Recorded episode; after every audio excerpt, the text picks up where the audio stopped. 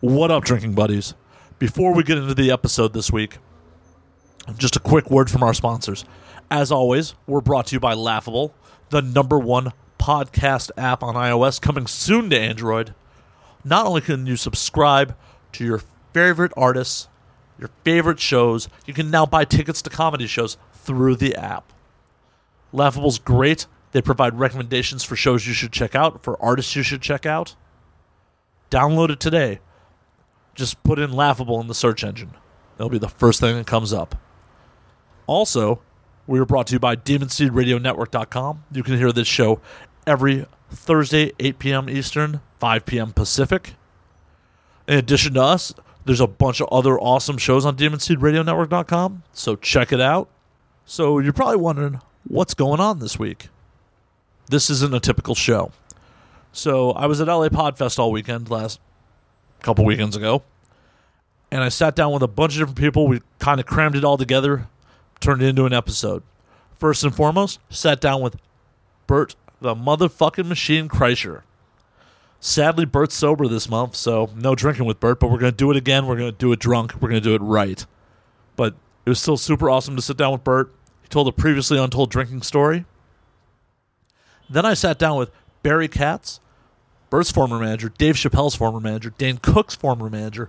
This guy has managed the who's who in comedy. Had a nice long conversation. He might have grilled me a little bit, turned the screws to me a little bit. It was good shit. Then I sat down with Hal Sparks from Queer as Folk, The Soup. Hal talks about his life in comedy, life on the road. Then I sat down with Murray Valeriano from the Road Stories podcast. Murray's a comic, hosts a podcast called Road Stories where other comics come on and tell their stories from the road. Murray's a huge music fan, so we kind of both geeked out on music and drinking and just telling stories. It was a really good time. We're going to also sit down with Murray at some point and do a long form. It'll be good times. Last but not least, sat down with Samm Levine. You may know Samm from Inglourious Basterds, not another teen movie, Freaks and Geeks. He's been in fucking everything. Samm told a really fun drinking story from years ago in Canada where he may have been busted for doing some underage shit. It's a really fun story. Pop a cold one and enjoy the show, guys.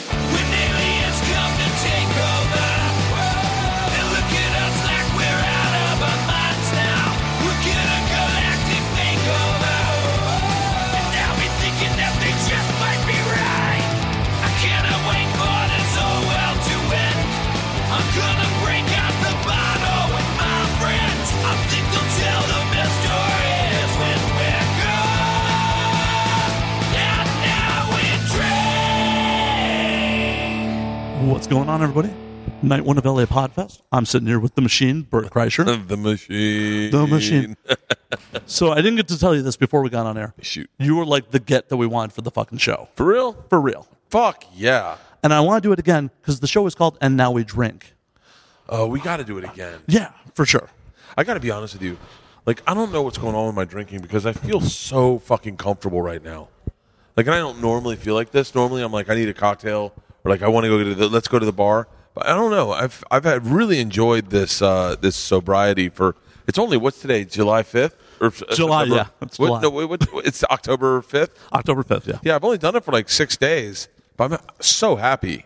So I'm I, like I'm I'm looking forward to my first drink because it's going to be in New Orleans on Halloween night with Ari Shaffir, Big Jay Oakerson, Sal Vulcano, uh, Tony Hinchcliffe, uh, Sarah Tiana, uh, Jamaica, not Jamaica. Uh, I'm fucking my brain's fried, but It's late. I'm It's really cool. excited. I'm really excited for my first drink, but I'm not really. Uh, I think Ralphie's funeral is going to be hard to go to sober. Yeah. That's going to be hard to go to. It's fucking proud that you were able to keep it together today. Yeah. Everything that's fucking going on. Let's. It was a rough day, but uh, but you know, it's not as like I've had friends that died immediately. You didn't expect to die, and that catches you off guard. Now, I'm not saying that everyone expected Ralphie to die, but you it, it, it wasn't as big of a shock as. Still a shock, a lot more of a shock than I thought it would be. Why am I talking about this again? Yeah, but yeah, but that funeral is going to be tough to go to sober. And Joey Diaz called me today, and he's like, "Dog, do mushrooms count on this sober thing?" I was like, "Yeah, they definitely count." Because me and him are going to go hit up clubs, and he's like, "Let's eat mushrooms and do spots tomorrow." That'd be fucking amazing, though. uh, it would be really fucking fun. But yeah, So yeah, next time we got to do it drinking and have a cigar. Definitely. Yeah. Definitely. What we can do is we'll find a cigar bar that serves alcohol, and we'll just meet up there and do like a nice cigar and cocktail. Awesome. Well, normally I, I do have a co-host, uh, Miss Annie Cruz. She's a former porn star. Oh, I have a soft part, a soft spot in my heart for porn stars. It shouldn't be soft, sir. I love porn stars. I think there's a connection between porn stars and comics. Like I feel like we both are in the same industry. We're both up late at night. We all go to the same yoga classes. yeah, totally, totally. Uh, I wanted her to be here tonight, but she's getting back from Disney tonight, so she won't be here. Tonight. What was she doing at Disney? Going to Disney? I never. I'm always shocked when adults go to Disney. We knew these couples. Actually, the guy um, Roy Choi who started the taco truck craze, uh, Kogi Taco. You familiar with that? Yeah. He uh, had season passes to Disney, and they would go like five times a month. You would be amazed how many porn girls are so into Disney. All right, I'm looking her up right now. Annie Cruz. Yes, I like that name already. Is she Cuban? she is Filipino, actually. Really? Yeah, I didn't know Brent Weinbach was Filipino. I did not see that coming. Well, she came up right away. Annie Cruz Triple X. Yeah, that's the one I'm looking for. Oh, she's got a MySpace profile. She's a, been doing porn for a while, huh? she's actually retired now. oh, that's why the MySpace. She's beautiful. People like her. Yeah. My buddy one time was like, I'd do porn if they didn't show my face. I go, yeah, Grimes, we all would. yeah, you mean just fuck chicks and no one knew it was you? Yeah, I do that too. The job's a lot harder than that. You got to get it up, keep it up with a sound guy leaning over you like this, sweating on you. Uh, yeah, I haven't even really been in a threesome, so I don't know if I could do a porn with like eight people watching and being, and then, and I'm so fast during sex. I'm like real rapid fire. Yeah, I can't do that either. You got to be able to get it up, keep it up, stop and go Yeah, because they got to reset positions. Shit like stop and go. Yep. No. Yeah. Yeah, I mean, I mean that's just I'm already out. It's a much harder job than it lets on. Yeah. It's I was one time there was this girl, this porn star that was on our TV show, and uh, Gary Valentine was on the TV show, and Gary Valentine's brother's Kevin James, and uh, my buddy Weecho was flying in for the weekend. So I, I interviewed this girl, and she's like, uh, and I was like, that's so fascinating. Porn's really interesting to me. She was like, well, you should come to uh, the set one time and watch me work. And I was like, I would fucking love that. She's like, I'm shooting Saturday, and I was like, um, I go, hey, my buddy Weecho's coming in Saturday. Is it okay if I bring a friend? She's like, yeah, oh yeah, that's fine. and so I was like, wow. And so I'm walking with her to my green room because I'm going to get her info. And in the green room is Gary and Kevin. And I go, hey guys, you guys want to go see a porn this week? And they're like, what? I go, she's doing a porn. You guys want to go watch? And she really flip, like really sternly goes, hey, I'm fucking strangers. I'm not knitting a sweater. Let's not invite everybody, okay? and I was like, oh yeah, I did just, I was inviting everyone to go watch her fuck. Did you ever hear the story? Did you ever hear the story about uh, Trey Parker and Matt Stone? Uh, so Trey Parker and Matt Stone have that video, "Kill Santa Claus" or whatever. Jesus fight, kill Santa Claus, and then it goes viral inside Hollywood. George Clooney sends it to everyone, and they get a they score this big movie deal to do um, something retardo or some some the basketball retardo game. Oh, uh, basketball. No, maybe it was the no Orgasmo. Oh, Orgasmo, yeah. yeah, Orgasmo. So um, so ah, I'm gonna fuck this story up, but so Evan Stone is there, and Evan Stone, eh, they have a big party, and it's gonna be like a a porn party to all about Orgasmo, and Trey Parker, the blonde one, the one that looks like Jeff Bridges or whatever, he goes, uh, he says to Evan Stone, he goes, "Hey, do me a favor, introduce yourself as Trey Parker to everyone." and he was like, "Okay," and he goes, "And I'm going to introduce myself as Evan Stone." So he goes around the party and to everyone in the party says, "Hey, how you doing? I'm Trey Parker." Oh my God, we love your video. He's like, "Yeah, yeah, yeah, yeah, yeah, yeah." And so in the middle of the party, the porn thing starts. And then he jumps in and starts railing this girl, and they're like, "Oh my god, this Trey Parker's fucking this girl in front of everybody." I'd heard that story before. I didn't realize it was fucking Evan. Holy shit. Yeah, I think I think it was. I might be fucking it up, but I think it was. That guy is a gorgeous man. Uh, not the brightest dude in the world. A gorgeous man. Believe it or not, he is crazily conservative. Really? Yeah. Uh, we're friends on Facebook. I get to watch his like GOP rants daily. Oh, him and uh, J- Tommy Gunn. Do you remember Tommy Gunn? I know the, Tommy. the the porn star. Yeah, I worked for Tommy. Yeah, and I said to Tommy Gunn, I did an interview with Tommy Gunn, and I go, "Hey, man, um, I got to ask you, why did you pick a porn star name of a guy who has AIDS?" And he was like, "What?" I go, "Tommy Gunn from Rocky is the character. T- that was the first Tommy Gunn, and then you got you picked his names, but the guy is clearly he's got AIDS. His name's Tommy Morrison." He's like, "I don't know what you're talking about," and I was like, "Never mind." he's yeah. I, there's a, I, there's some porn stars I really like right now that are all DJs. Who? This girl Jesse Andrews. I know Jesse Andrews. Yeah. Dude, Jesse Andrews is beautiful and cool. Like I, she's cool. She's so much younger than me. I have no interest in her in that way. Honestly, she looks like one of my kids' friends. She looks. She's got a very young look, so it's like kind of weird. But I follow her on Instagram, and I'm like, oh, she's DJing in Ibiza or whatever, however you say it. But yeah, Anyone I'm else? sorry, I haven't allowed you to. Oh, uh, um,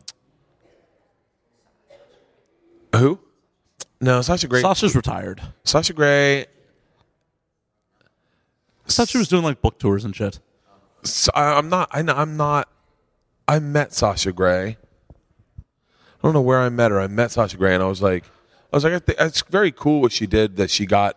She just kind of flipped it. Um, she did the crossover. yeah, there was. I, I was really into porn for a, like. I'm still am, but like I was into porn like and that. I knew the because we used to do this thing called Vivid Comedy Night, where the Vivid entertainers would show up and then we do comedy with them. Uh, Savanna Samson was a really interesting person. Have you ever seen that? Right, I'll tell you who I'm really into right now is Rocco Siffredi's. Did you see the documentary on Rocco Siffredi's? Uh, I have it on my phone, and I started watching it on a plane, and the opening shot is water running off his cock, and I'm like, okay, cannot watch this on a plane No, no, not at all. but he is he is so diabolical in the way he fucks. Oh yeah. Like he is not. I don't know if it's sex. I don't know if it's. I feel like it's. I feel like with what people connect with in that is almost like. Like, did you ever see One Night in Paris with Savanna Samson? Was that what it's called? No, I don't think. One night in Paris was the Paris Hilton sex. One tape. night. One night in. What's the Savanna Samson? Hey Siri, what movies did Savanna Samson do? Uh, I can't wait for my listeners to get that pop up on their phone. Yeah. Oh, sorry, I don't deal with sluts, Bert. um, Savanna Samson did a movie with Rocco's Siffredi. So this is, by the way, this is one of the most engaging porns I've ever seen in my life. I say that meaning like I didn't, I didn't even masturbate. I just watched it. So Savanna Samson's on Howard Stern. She's a, a dancer at Scores, and she says Rocco Siffredi's is my. I'm married. I have kids, but my husband said I'm allowed to fuck Rocco Siffredi's, and that's the one guy I want to fuck. And Howard Stern goes, I can set that up. I know Rocco. So he sets it up. Rocco Siffredi says, fly her over to Paris. We'll have sex and we'll film it, and it'll be a porn, and we'll I'll pay her. And so they're like, great. So she flies over to Paris. It's Rocco and another girl. The other girl is almost like the girl that's like, uh, like you don't know what you got in for, kid. I'm here to help clean up messes. Like almost like I'm the fixer. So it's Rocco and Savanna, and I all I will tell you is the first ten minutes is just an oral scene, and at the end of the ten minutes, I am swallowing aggressively. I am breathing hard. I'm sweating. My hands are sweating like we were watching those Russian kids jump off top of buildings. I'm sweating. And he goes, Do you want to keep going? And you can see in her eyes, she goes, We haven't even really started yet. And it, it is so aggressive that I am like, Oh my God. Like, I was like, I don't know if I can watch the rest of it. And I finished it, but Of course you did. yeah. But it was, man, he is, uh, he does stuff where you're like, I don't get, I don't, like, I definitely couldn't do that to my wife. No. Put her head in a toilet. Like, I do have a friend who gets off on that. I don't. Yeah, specifically that. She refers to herself as a toilet baby. Whoa. Charlotte Sartre. You should look her up. Charlotte Sartre. Sartre. I will. I'll look her up tonight. My family's camping. yeah. So I'm sorry I keep railroading your interview. no, no, not but at yeah, all. This is amazing. Oh, thanks. Yeah. Yeah, I didn't mean to ask you a bunch of porn questions, but hey, this happens. Yeah. Yeah. What questions did you mean to ask me? Well, I did want to ask you about, you know, Bert's favorite drinking story, but this is more entertaining shit. Well, I mean, I think my famous ones are, are the ones I tell on stage. yeah, but you got to have other ones that you don't tell on stage. No, they're not. They're, I mean, just they're all end up with uh, the same outcome. You know, I don't know. I, I we I, we did a fear and loathing. There was a building that burned down. Um, there was a building that burned down, a bar that burned down. I think the name of the bar was like uh, Bullwinkles or something in in Tallahassee, and me and my buddies went and uh, went there one night and went and got all the alcohol that didn't explode, and so all the bottles, all the labels were burned off, so you didn't really know what you're drinking. But we had a trunk full of all this burned out alcohol, so You're like clear or brown. Uh, so we fill up my Jetta with all this alcohol, and we're like, "Well, we should go do something." And my buddy Mike Osborne goes, "Let's go on a Fear and Loathing tour. Let's go and just get fucking lost. Like, let's just drive and get lost." So me, Mike Osborne, Clint Munn, um, and Ben Seberg get. I think that's it. I think that was all of it. We get in the back of my Jetta and we just start driving. We get all get in my Jetta and we just start driving. And I'm I, I oddly enough I was never really a big drinker until I went to Russia. But I, I we start driving and I drive. I don't drink, and we just drive and drive and drive through the night. And we end up in some small town, and uh, we're like, great, let's stay here and party here for the day. And then we dr- the next day we drive for the whole fucking night, a whole day over the night, and we go to another town and we end up meeting this band called Charlie's on Acid, and they're like, yo, you should party with us. We're in uh, in Blacksburg, Virginia, or wherever West Virginia, wherever that school in West Virginia is. Um, and they're like, yo, you should party with us. So we end up partying with these guys and getting a hotel room. Middle of the night, or what I believe is the middle of the night, we get a big knock on the door. Police, police are here, please. So I open the door, and like I said, I wasn't a huge drinker, but I probably got drunk that night. And they're like, tell him not to jump. And we're like, what? And they're like, tell him not to jump. And we're like, okay. And then they go, there's a man on your balcony about to jump. And we look, and there's no balcony. We go, it's not our room. They go, no, it's your room. There's a man on your balcony about to jump. They open our window. It's our buddy Ben Seberg passed out on the ledge of the fucking of the building with a bottle in one hand dangling, sound asleep. And the cop pulls his gun out with one hand and grabs his belt buckle, puts his gun in his face, goes, Boy, wake up. And Ben wakes up, sees the gun, he goes, You ain't jumping. Are you taking me with you? And I'm killing you before you hit the ground. And Ben's like, uh, I just passed out here. And he goes, Get up slowly. This is back in the day when you could get away with shit. And he gets, Ben Seberg gets up slowly, climbs back into the window, and the cop goes, What the fuck do we have going on here? All he sees is bottles with all the labels burned off. This band sleep on the floor. Clint Munn, me, Mike Osborne. This is you could smoke in hotel rooms. Smokes filled the room, and he's just like, he's like, you boys need to get back wherever the fuck you're from. And we got in the car and we drove straight back to Tallahassee from West Virginia. shit. yeah, that was a good story. I didn't, I didn't really have anything to do with it, but yeah, Still good times. yeah, yeah, yeah. But well, listen, I'm gonna head downstairs and go have a have a fucking conversation or something. Definitely. But I appreciate you having me on. Let's do this when I'm Yeah. drinking. Hell yes. Can we? Fuck yes. Awesome. You got my info? We'll exchange it. I'll give you my phone number. It's 323. oh, kidding. Yeah, let's not do that on mine. Don't make me clean that up in post, Bert. Yeah. I don't clean up shit in post. I know. I tweeted at you about it. yeah. I'm like, fuck it. If you say it, it's on there. Uh, unfortunately, we've had some guests get way drunk and say some shit that their publicists were like, "No, that can't go out." Yeah, yeah, yeah. I do that on my podcast. I had Nate, Nick Thune on, and Nick Thune just started trashing uh, club owners. And I was like, I was like, Nick, I go, you want me to take any of this out? He's like, fuck it. It's how I feel. I was like, all right. Yeah, I had a bassist from a fairly prevalent metal band be like, "So, where's your favorite place to come on a girl?" That all had to fucking go. Really? Yeah. Fuck them. Fuck the publicists. All right.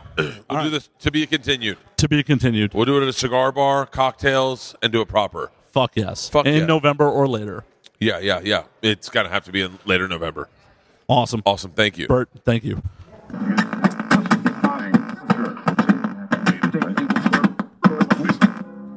So, to continue on with LA Podfest Night 1, we got Barry Katz, Managers of the Stars. All right, I made the cut. Happy to have you. I'm great. It's just so great to be here. You have such a, a great way about you and a great voice. Why, thank you, sir. Thank you. Flattery will get you everywhere, I've been told. And you got the, your drink in your hand, which is good. I got my water in my hand. Shh, we shouldn't tell the audience. I'm sorry. drinking. Sorry. I'm. I, I, there's vodka in here. Barry Katz, high class manager, sneaking vodka into a Podfest in an Avion bottle. Classy bottle and vodka. Way to go. So, since we're doing short form tonight, Barry, do you drink?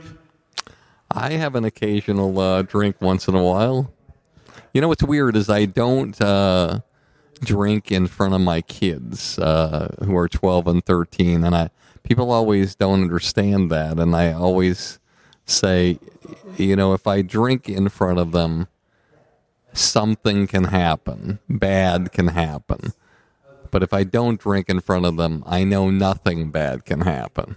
See, when I drink, something may not happen. It might be fine, but I just don't do it. I don't. I want them to know that. And maybe this is bad for this podcast. I don't know. You'll you'll probably hang up this uh, microphone violently, but for me, for me, I just feel like, um, as odd as it sounds, with this podcast being the name that it is, I just feel like there's no good that can come from alcohol. And I love having a drink here and there. I'm not saying that, but if you are blessed with the gene that makes you feel powerless, it's just, uh, I've seen too many people get taken, and I've seen too many people lost, and their gateway was alcohol. It can definitely swallow people whole if you're not careful. It, it definitely happens as I take another drink. Because when you think about it, if you really think about it for your audience, let's just analyze this for a second. And I'm just channeling this through me. I'm not. I'm not. I don't have anything planned here with this, but Certainly not. but when you think about it, what's the purpose when you drink? In my mind, the purpose is uh, I want something to help me feel more at ease, more comfortable, more adaptable to my surroundings, and I want something that's going to help me ease the pain of the things in my life that have taken their toll on me. And, and those are the reasons why I think most people drink. And they might say, well, I drink socially. Well, But- yeah, it helps the social environment side. I regularly refer to it as social lubricant. But to all the reasons you listed, I'll drink to that. There you go. It helps with all those things. And it's truly the only socially acceptable drug in American society, world society. Tobacco even has a stigma, but no one's going to blink if you have a glass of red wine at dinner.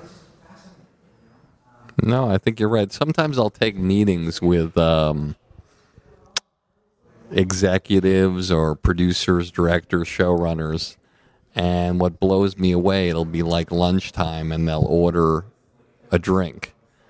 Um, I've gone to breakfast meetings where people have ordered a drink, and I think that sometimes it's always a red flag. One time I was doing a, a, show, I was an executive producer on a show which shall remain nameless.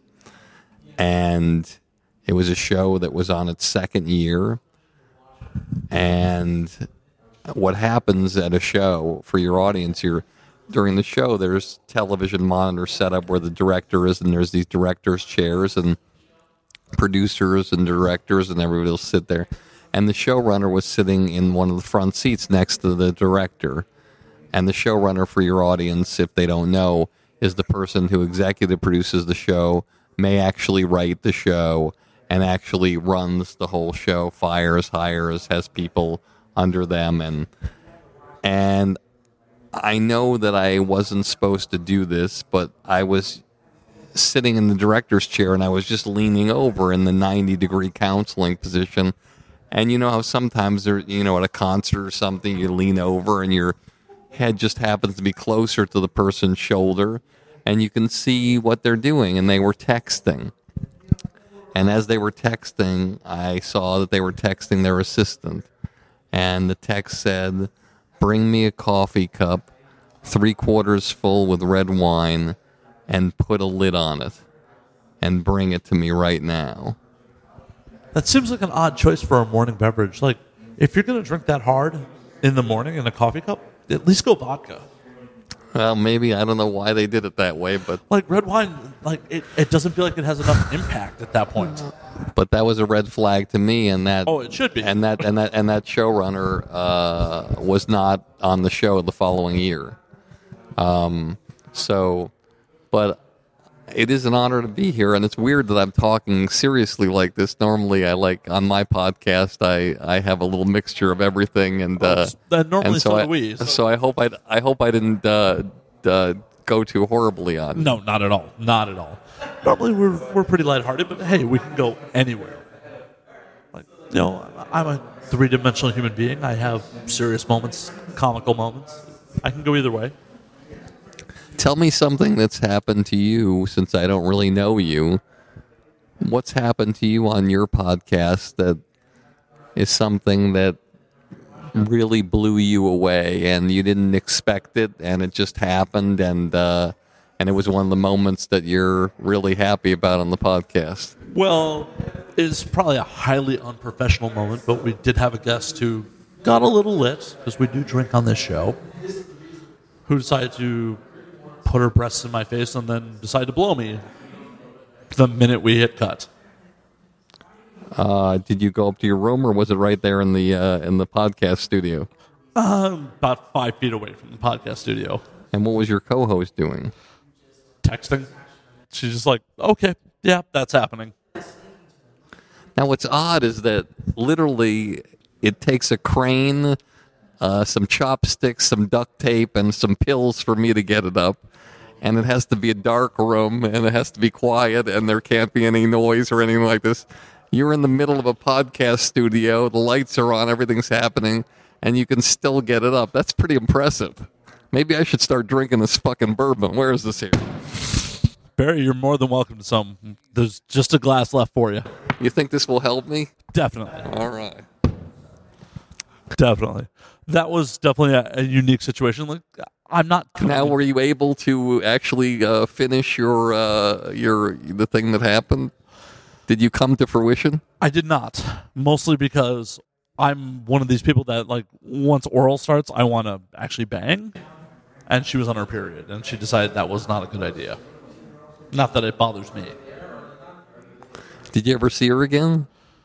Uh, mostly because I'm Hollywood flaky now. We made Yeah. plans, and then I played. Now, here's another weird question for you. When you sobered up or you became sober and then you would you have been attracted to her if you were sober? Definitely. Oh, okay. Attractive girl. You know, the thing if that if that happened to me, the first thing I'd think about was, all right, how many times has this person done this? Don't care. It's not Everest. I'm not planting a flag. I don't care if I'm first, last, or in between. As long as I don't catch a disease on it, who cares? Are you good with the women? I'm all right. I have my moments. Uh, are you confident? No, I'm horribly shaking in my. Yeah, I'm okay. Like you know how like for instance like a client of mine uh, who I love, uh, Brad Williams. I love Brad. Uh, Brad, for your audience, if they don't know, he's four foot four, and he's married to a full size, beautiful woman. That met. They met on a threesome site, if I remember correctly. Yeah, they met on a, a site called Thrinder. It's not doesn't exist anymore. Yeah, it's called Feeld now. and one of the people didn't show up, and the rest is history. But the point I'm trying to make is that you know he has so much confidence. Dwarfism means nothing. It's like it's not. It's just a word. It, you know, I get out of the shower and literally I look in the mirror and I, I feel like I look like a bag of onions. This guy has dwarfism and he's the most confident, unbelievably powerful guy and you know can be with anybody and clearly because he's with one of the most beautiful women i've ever met and um, it's really wonderful to see so that's why i asked you if you're the kind of person who's also confident It's what you project. And if you project confidence, you project this is where you want to be. People believe this is where you want to be. It's my mentality. Works okay sometimes. fantastic Besides my you know, sexual endeavors, misadventures, uh, Do you have any good uh, drinking stories that you'd like to share with our audience? You know, in terms of drinking, the stories are ones that you might not find so exciting, but to me, they mean something to me, and they normally involve artists Okay. because you know in the early years when I started I was a doorman at a comedy club and I it would be the boom the comedy boom in the 80s and these guys were drinking so much that I saw so many comedians they'd start off their set coherent and at the end of their set they'd be slurring words and and couldn't even finish their sentences. And i vowed to myself that i never wanted to be in a situation where i if i could avoid it to represent anybody who was in those situations and to be in those situations myself i never wanted to be that guy You never So- want to be sloppy. yeah, so I was never a person that I think lost control when it came to that. Don't get me wrong, I, I wanted to, you know, I I I wanted to feel like I could let go and drink and I think there's something really pardon the expression intoxicating about it. There's something really exciting about being in a situation, especially if you're in a relationship or close to getting into a relationship, there's something really special about that thing where you drink with that person and you notice that your the walls are coming down and you both can feel confident doing things or making moves or saying things that you never would say before. Once your inhibitions are lowered. Yeah, well, that's or expectations are lowered or whatever it is, but but I think that in terms of that, I mean, you know, look, I was at SNL. I had like so many clients on SNL, and you're hanging around with people like Farley, and you know, as Jay Ma- as Jay Mohr would say, Chris Farley was a wrecking ball of joy, but just completely alcohol was just like it was like fuel. And it was just like nonstop. And even when you didn't see it happening you're like this had to happen somewhere. Um but then you wonder you know you wonder about certain things. Would Snoop Dogg I mean the guy is unbelievable uh, unbelievable. Every time I'm around anywhere where he's at and it's not like we're friends or I know him but you know I've been on set it's literally a contact high everywhere. Like every Yeah. moment of the day this guy's high yet he's brilliant. So or Chappelle when he was starting would probably smoke a bag of marijuana a day. Brilliant. So I mean you know there's certain people that obviously things do help and um They get them where they need to be. Yes. Um, let me just take one break here and don't leave me. I'm sorry about that. No worries. That's what editing's for. I love Bert Kreischer. Bert Kreischer is um, wonderful. No, Bert was amazing. Bert did an amazing live podcast tonight, and then when he came and did the show, it was a lot of fun. Started talking to him about porn, which he amazingly knew a lot more about porn than I thought he would. If I could use another Jay Mohr line, which I love, he says, "You know, you're watching a lot of porn as a guy when you can recognize an actor by his balls." Not to throw Jay under the bus. The first time Jay met my co host, he said, I've never seen you not squirting before. So your co-host, I don't know your show, so your co-host is an adult star. Retired, but yes. Interesting. I interviewed Catherine Oxenberg for my podcast, the the woman who was on Dynasty, and she talked all about how when she turned 45 or 50, she went to this retreat and with tantric and everything, and it taught her how to have better orgasms. And she talks about how she has these huge orgasms and squirts now, and and it's like, and she says every woman is capable of doing it, and. uh uh, I, you know, I clearly don't know anything about it because I'm, you know, maybe if I go to a woman's prison, maybe I might have some success. But You've never made a woman squirt? I have. Okay, so you're not that far behind. Come on. No, but I mean, you know, it's like if you make one or two or three, that's not like making everybody do that. I don't even if I if I can be honest with you, I have no fucking idea what I did to them that was different for what I did to the other people, but it happened. Hey, that's all that matters. You made them squirt. They wanted to give you repeat business, I'm assuming. Life is good. God, I'm learning a lot about you now. This is exciting. I'm excited too. Are we both excited? This is kind of weird. Like two heterosexual males on mic excited. Kind of weird. I didn't. I I feel so awkward that I didn't know that you. now, how did you hook up with this person to do the podcast? What was the What was the like? How did it come about? Like, So my former co-host, who is also an adult performer, was leaving the show, and I now she was retired too. no, she's an active performer. I had a client who hosted the AVN Awards this year, Colin Kane. Oh, cool. We had fun out there. Oh, you were there? Yeah, I was in there Las, too. Las Vegas. I was there too. I was, you know, backstage with uh, him, and uh, he was having a blast. Nice. I mean, it's a hard gig to make it work. Believe me. Oh, I know. Uh, I know. I. This was my eighth AVN this year. Really? Yeah. I actually may be nominated this coming year. You were nominated. Yeah, uh, best non-sexual. I don't understand. Uh, I played a rabbi in a porn this year. I did. I played a rabbi in a porn called Jews Love Black Cocks. That's fantastic. So uh, the nominations will be coming out next month. I will find out for certain if I was nominated or not. Or not. That's right. The AVN Awards are coming up, right? In January, Who's hosting this year? I don't know. I'll have to text somebody to find out. Got it.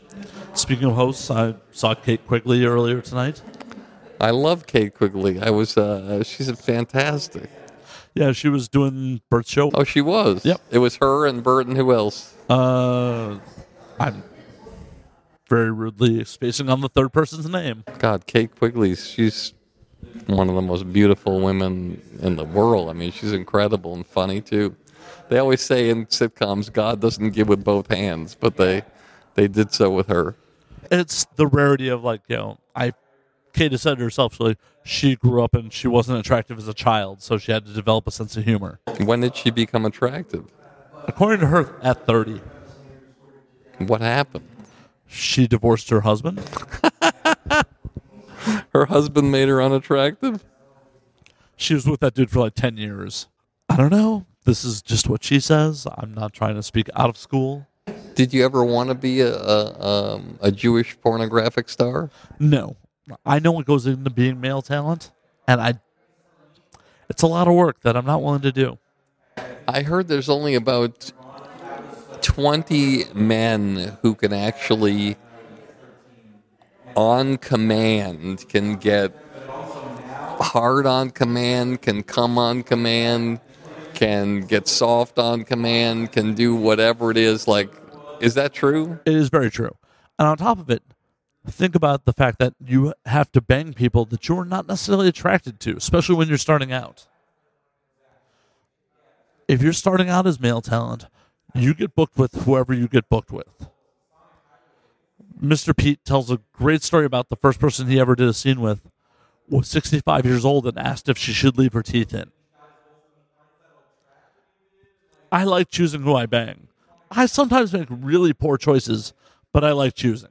I remember I went to a urologist one time, and I asked him what the um, the most unique and difficult things he deals with as a urologist. Barry, you sure you don't want the last taste? No, you have it. You sure? Positive. Thank you. Come on, drink with Thank me. you so much. Come on. I'm good. oh, fine. You can't have me on heroin in a week.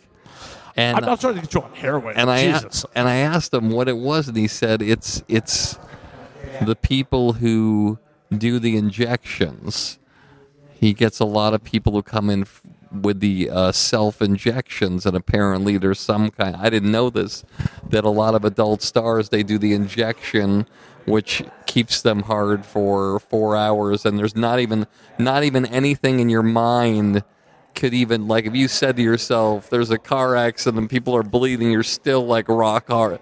That injection is meant for paraplegics. Really? Yeah. You know, when I was, a lot of people don't know this about me, but when I was um, in college, I was an adult aide to the director of disabled student services at my college. And I was, you know, got free rent if I would take care of them three days a week. And what a lot of people don't know, uh, which I'll share, is in terms of uh, how a person pees who doesn't have any use of uh, those nerves is there's a long process and i'll go with it as quickly as possible because there's going to be a point to this story Okay. is that they what they do is they get themselves hard they put glue on their penis they put a condom on they cut off the top of the, the, the, the condom and then they put some tubing tie it to the top it goes down their leg to a bag by their ankle and then there's a release point where they can empty when the bag gets full because it's just urine constantly coming out. And every morning when I helped this person do this, they could get themselves hard without any pill or anything like that. So uh, when you say that it's for paraplegic and quadriplegics, this particular person was able to to uh, get that way. So you're how much how what percentage of the porn stars, the male porn stars, use the injection? I wouldn't know offhand, but I mean, there's a fair amount that use injections and use Cialis or Viagra. And there's a couple old school guys who just are crazy people who just get hard. Do you know the most common phrase uttered on television? I do not. Can you guess? No, no, I really can't. By literally 20 times, this phrase is the most used phrase on television. If you have an erection lasting more than four hours, please call your doctor. I wasn't thinking of infomercials. I was thinking of sitcoms and. Wow. Can I take one more break? Of course.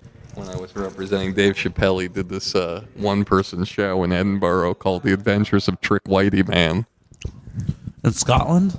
Yep. Wow. That's like the whitest place to do something like that. You don't get much whiter than Edinburgh, Scotland. No, you don't. How'd it go? How do geniuses to go? Pretty well, I'm assuming. Fantastic. So, where did you first find Chappelle? There was a manager who ran my comedy club in New York, the Boston Comedy Club. It actually was in, in New York, believe it or not, in Greenwich Village, next to Il Mulino, and a block from Washington Square Park. And um, actually, Anderson Cooper bought the firehouse next door, and now lives there. Um, and he told me that this kid came in on an open mic night, and to come see him the next night, I did, and he just blew me away. I knew I wanted to work with him. I knew he'd be one of the greatest. Uh, he tells this these great stories, but I I just shook his hand and I knew. I told him you're going to be the next coming of comedy. You're going to change the face of it, and I want to represent you. And he asked me how I knew that, and I just said it's like the dead zone. I can just feel it. That's fucking amazing. That is absolutely fucking amazing. And you're 100% right. Who do you uh, love? Like, what are your favorite comedians, and, and who would you put on uh, the proverbial the Rushmore. generic Mount Rushmore that people talk about? Living or dead? Living. Living. Chappelle. Louis.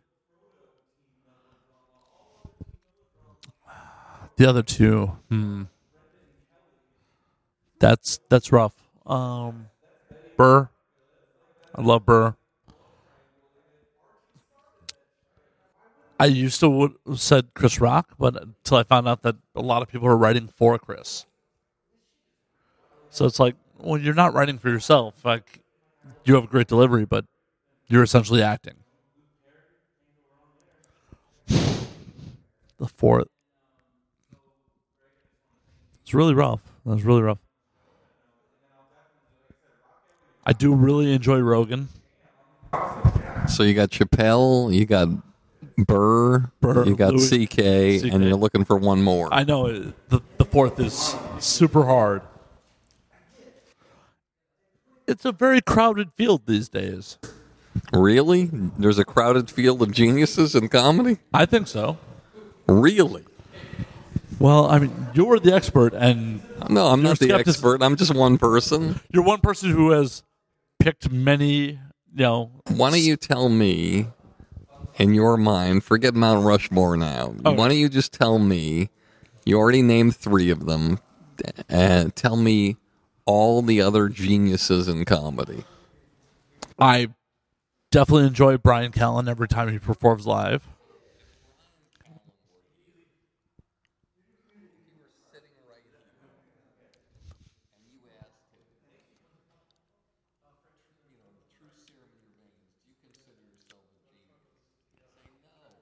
I'll, I'll text him.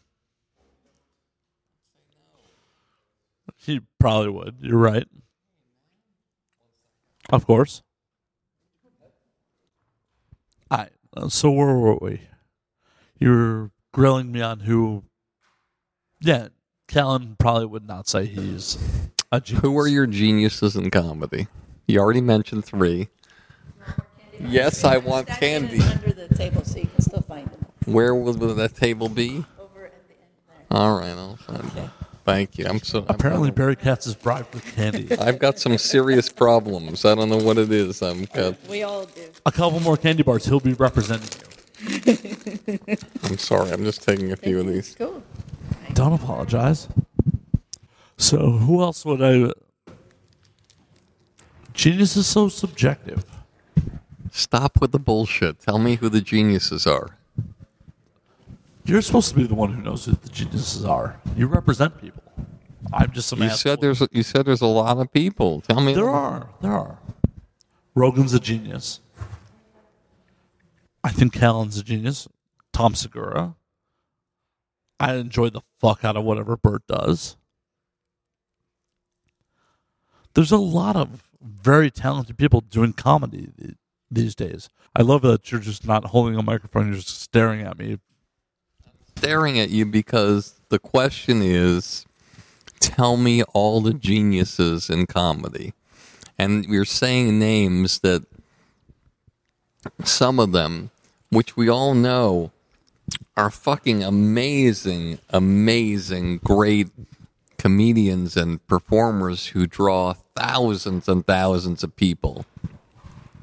But I'm asking you who you feel, and they would say, like, I don't, you know, I haven't been around Joe Rogan. You know, he started in Boston, but I haven't been around him in a long time. So I don't know if he would say he was a genius or not. I, I will, I will, I will tell you this about Joe Rogan that I'll say about him. Um, what he has done, he's like the Saturday Night Live of podcasting. What he has done, he's like Lorne Michaels of podcasting. He actually did better numbers for his Alex Jones episode than SNL season finale did. for his one episode? The Alex Jones Oh, did more downloads than SNL did views for their season finale. yeah. I mean, but even let's pretend that wasn't the case. He's just done so much for so many people and and helped drive forward their careers. And he's a he's an example of paying it forward. And and Uh, so an appearance on Rogan's podcast makes someone's career. 100% at this point. Yeah, so it's it's pretty incredible what he's done and what he's doing. I just don't know, you know. I, I guess it would be up to him to say that. I don't know, but I certainly know Bert would not sit here and say that he feels like he's in the category of Chappelle. Who was the other person you mentioned? Segura. Yeah, Tom Segura would never sit here and Do you say really that. think Chappelle would say he's a genius? Yes, I Really? do. If if if if if I were talking to him, and I I'm not trying to be egotistical. I represented him for eight years, but I was just with him. I was just with him at the Def Jam 25 taping, and I'm backstage, and it's not even a traditional theater. It's just like a a What, they lino- didn't do that like- at the Apollo? No. That's, that's fucked up. I know it's like a linoleum hallway in in the back there, and I'm there with you know there's Steve Harvey and Chappelle and Cedric the Entertainer and all these amazing Mike Epps, Tracy Morgan, Chappelle, just nonstop people. And I took Dave aside. I, I probably shouldn't share this, but I will. I appreciate it. I took him aside and I said, There's two geniuses in this room tonight in terms of comedy. And he walked a little bit off to the side with me. And he says, uh, Who are the geniuses? I said, You and Katt Williams.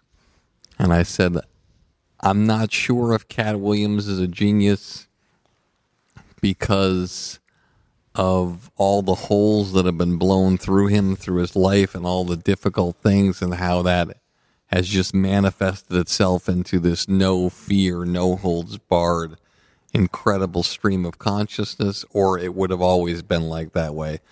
But I consider him, uh, his content to be uh, of genius caliber, and I consider you. And I'll never forget, he looked at me and he took a puff out of a cigarette and blew it out, and he said, in a choir voice, he said, I wouldn't disagree with that. Yeah, but he didn't interject it. He didn't say that I'm a genius. He agreed with you. There's, there's a difference there. Is there? What's the difference? It's a matter of ego. It- it- No, just tell me what the difference. I say there's two geniuses in the room, you and Katt Williams. And what's the difference if he didn't come up with the idea first. He just agreed with your idea. so you have to come up with an idea first for it to be valid? Not necessarily, but it makes it a little more valid. Got it. Okay. So we've named you've named three geniuses in your mind: Louis, Burr, and uh, Chappelle. Chappelle, yes. Uh, do you want me to go with my genius list? Of course. Um, and I, I, you know, people could disagree with me. Um, Well, I'm, I'm sure people will disagree with my list.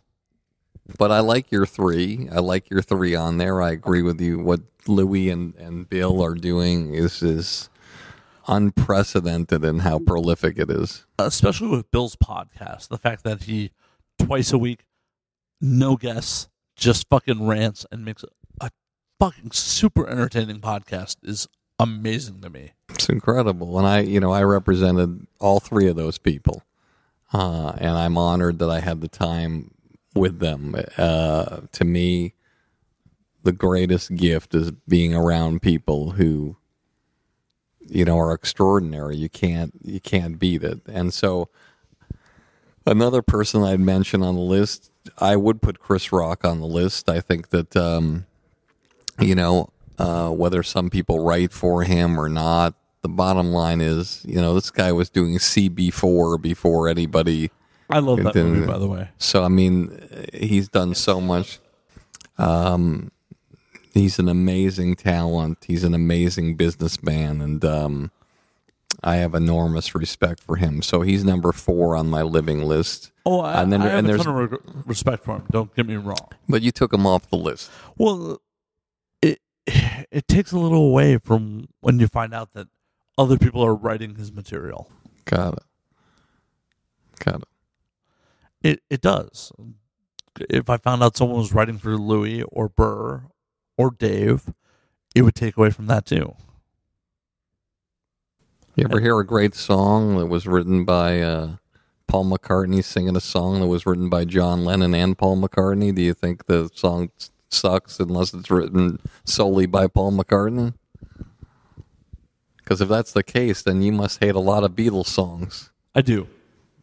All right, then we're in. I'm an I'm an Elvis man. No, I'm, I'm just fucking All with you. I'm, Um, what do you think? Elvis wrote Fever. totally. Anyway, so I'm gonna keep I'm gonna keep going with my list here. So Please, um, please do. uh, in no particular order, we're going here. I'm gonna go with Jim Jefferies next. Jim is amazing. Um, Jim, uh, what Jim does on stage, there's nothing, there's nothing like it in the world. Uh, so I think that's great. Um, so what's that? That's five. It is. Um, uh, I'm gonna go with Steve Martin. He's living. He is. He also hasn't done stand up in 20 years. Doesn't matter. He's the stand-up who's living. Fair enough. So I'm gonna go with Steve Martin. Um, hmm. And this is why it's so hard because comedy's never been hotter. But I think there's very few people you look at and you say, "Holy shit!" There's something really, really unique happening here. Look, I, I worked with Dane Cook for I think 17 years what he accomplished as an artist and a businessman was unprecedented. He Yeah, could, Madison Square he, Garden. he could press a button and sell out Madison Square Garden two shows in one night, Boston Garden two shows in one night. To this day, there has not been one comedian who's ever sold out two shows in one night at those places. But no, also, not at all. Also he had a but he had a combination of stand up that was like again people will disagree with me or agree with me but i'd say a third of his comedy was equal to Chappelle or Burr or CK or Chris Rock. And but then a third was silly and then a third was just really shock value blue relationship humor. And so he never got totally in that category because he mixed it up in, in different ways like that. And so that's what can happen sometimes. Uh, but he was an amazing performer as far as a performer was concerned. If I gave genius marks to people who could act out and perform their material, I'd say that there was probably very few people that were better at it than him. But again, I'm just talking about the categories that we're talking about. And it's just, when you look at it, it's just so hard to think about. You know, look, uh, Jon Stewart, uh, as a host on a talk show, uh, brilliant, genius. Letterman as a host on a talk show, genius. His stand Definitely. but the stand up didn't I don't think approached the the level of what Chappelle's doing right now. I went No, to I no went to one remembers David Letterman's stand up. No one. I mean I went to Radio City Music Hall uh, to see Dave and it was the night after um uh Charlottesville. And he just got on stage and he said, "Look, I apologize, everybody, but I'm not going to be. I'm just going to be talking about Charlottesville." And he did like almost an hour on Charlottesville. I don't even know. I, people were like rolling in the aisles. I don't know how he did it, wh- where he wrote it, where he came up with it, but it was it was pretty amazing. And so I try to think about these things, and I, I think about it a lot because there are so many great people out there. Look, Louie Anderson is amazing to watch and just so great to be around, and he's like a living legend, and he's He's doing multiple shows in Vegas a week, right? yeah, and he's but you know he's won four Emmy awards. He's just so wonderful, and I, yeah, I can't stop laughing when I see him, and I, I, I love him as a person. Um, will he go down as a genius? Um, I don't know if he will or not, but I do know that he's. Uh, there isn't anybody who doesn't love you know, being around him and, and seeing him perform. So he has this reaction that he gets uh, from people. Um, so, I mean, there's a lot of special people. I think of, um, I mean, I think of so many people that it works so hard. Like, you know, Ellen DeGeneres, just incredible the work ethic that she has and how powerful she is. And her stand up is just, just brilliant. So, do I put her in that category? Um, you know, I loved her stand up. I, I don't know. I just maybe I just think of some people at the, at just this level that is another gear and it doesn't mean it doesn't mean that somebody who's under that gear is bad or they're not as good or they couldn't blow those people off the stage because they could you know Dane Dane Cook or George Lopez could go on stage and probably take uh, Louis C.K. out or Bill Burr out or or Chappelle out by going on before them for a half hour because they just know how to make a crowd their own and and say take that motherfucker.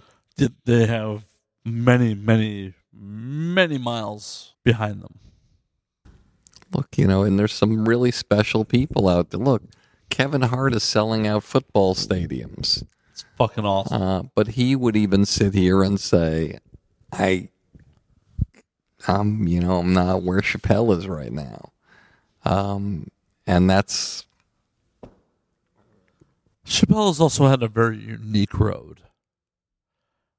After the Chappelle show the, the time he took off, Chappelle has done it his way the whole way. It's, there's something to admire about that.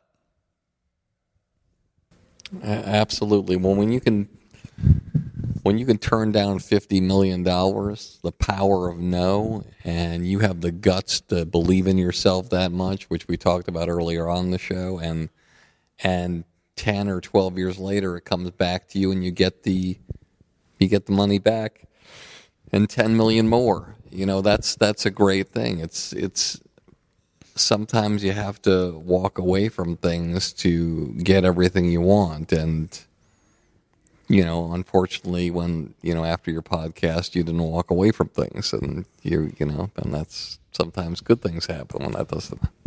Uh, See i'm different from you. You know if that girl said that to me i would say i can't you know do we you think we could talk first? You know? Nah, there's no room for talk. well i feel good. I'm, I'm learning a lot from you.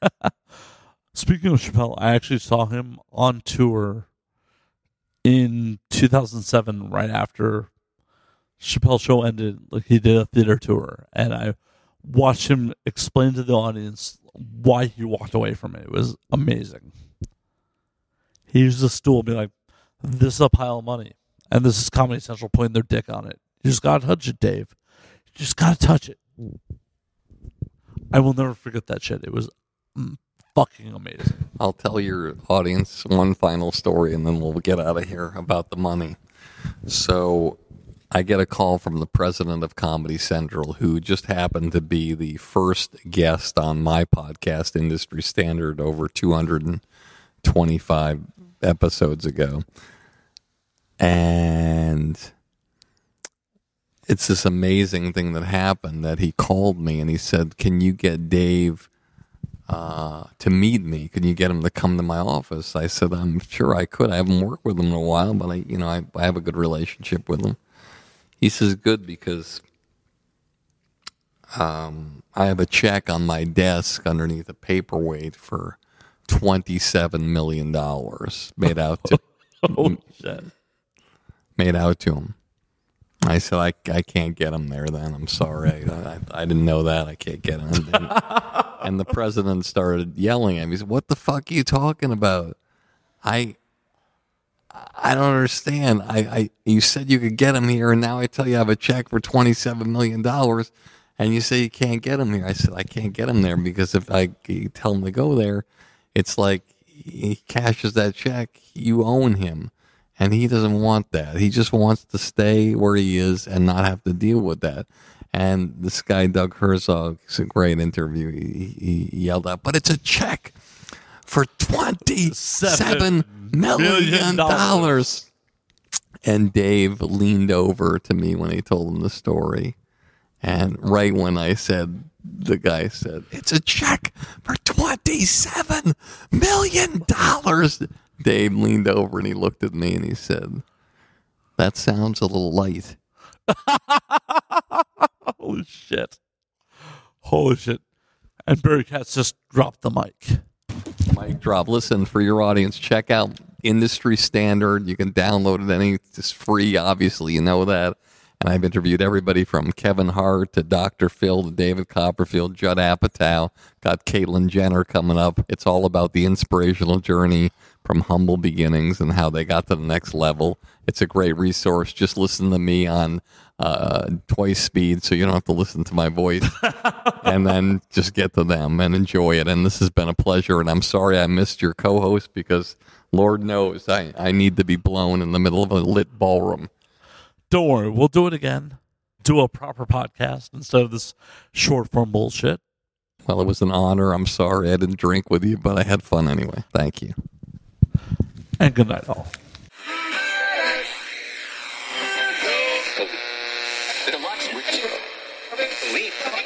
But that's but I agree. I was just He did say So we're sitting down with Hal Sparks, mm-hmm. who has been a teetotaler his whole life. So That's right. we're not going to get any fun drinking stories out of him per se, but Yeah, not firsthand, anyways. we got a ones that you were a witness to that you care to share. Normally we're like long format, sit down, like actual conversations. Sure. But since I know I have limited time with you, we're just That's trying right. to get Yeah, I mean, um, throughout my entire life, like I'm, I was the only teetotaler in my entire group of friends, and ti- you know, I ended up being the designated driver uh, in high school for everybody. Um, I yeah, just n- and it's interesting because I even to this day, I've, like I've never had a drink, not uh, just not interested. Just not interested. Like, Yeah, I consider myself like the one white rat in the that's taking the placebo, you know, like in a in a ninety nine to one control group, you know, um, and and I'm you know I'm part native, part Irish. Like if anybody's got the genes for fucking this up, it would be my you know my family. Is it So- a fear of like once you start, you're not stopping? no, I mean that would be a genetic concern, I suppose. But I I literally, I've always had something better to do. Like, and I don't need any help relaxing. I'm already full of shit, which is great. Because I think, like, to me, you know, using alcohol as like social lube is the idea that most people. That is most. Like, there's two two strategic forms it comes in, which is social lube and post work relaxation. A beer after work to calm down or to g- take the edge of the day off, or um, or getting slightly buzzed so you can talk to somebody and Build up that nerve work to talk to the girl right. at the bar. And I've always been very relaxed and equally, I I have no nervousness about interacting with people. Um, and if I do ever, I don't take it as a sign of that I'm somehow less in this. I, I take it as that my own intuition or or some sort of guardian angel is saying, "Don't talk to that bitch. She's terrible." you know. So there's an, you know what I mean. Like it, it has saved me from bad relationships. The only other No, I- problem I'm is, sure. I, I, I do feel for people who drink in that I, I hate the drink responsibly ad campaign Definitely. because I think ultimately the whole point of drinking is to avoid responsibility. You know what I mean? Like, It's Definitely. like, dude, me, you I know. my cat. I was drunk. You know, like the whole point of of uh, you know of drinking is to avoid some level of responsibility for your actions. I wholly agree. I mean, just between you, I, and the audience, I may have tried to pick up a 55 year old last night. See, that's what I mean. Yeah, The sober this morning, Right. like, what the hell was I doing last yeah. night? And if I ever tried to pick up a 55 year old, it's because I meant to pick up a 55 year old, you know? Um, and uh, To be fair, she was. I could tell she was very good looking when she was younger. yeah, all right, there you go. So the genes are still there. Yeah. Yeah. She's got one egg left. You can freeze it, use it later. Oh no, no, no! I want no part of that. I see. I well, I uh, ultimately, yeah, I just have a, and and most, of the- quite frankly, the industries that I'm in, alcohol has consumed a good number of humans. Definitely. And so uh, to avoid that, you know, I okay. So when I was, I won the funniest teenager in Chicago contest when I was 17 years old. Most people don't know I came in second when I was 16 the year before, but it was an age group difference. So when I came, I was first in my age category, second overall. The next year, I won the whole kit and caboodle because I was the older category was the automatic win. I guess because you could get a job.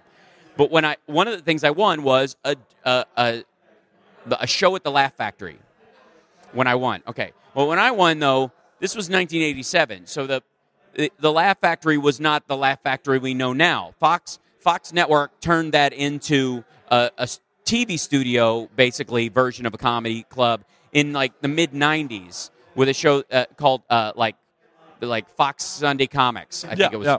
Yeah. And so they poured a ton of money in, re, you know, remodeling the the Laugh Factory Making it a set. originally it was like the belly room at the comedy store it was an it was basically jamie masada was trying to recreate one room of the comedy store a, a few blocks away It's still one of my favorite rooms in the city. that's right and so but it was jet black it was one room the the backstage area had like I, I, I basically I walked in and I was gonna I, I was assuming I was out here for a one week trip. My dad took me out here to uh, audition for some things, hoping that I wouldn't get them and he would teach me a valuable lesson about the industry and I would just choose a more sensible line of work.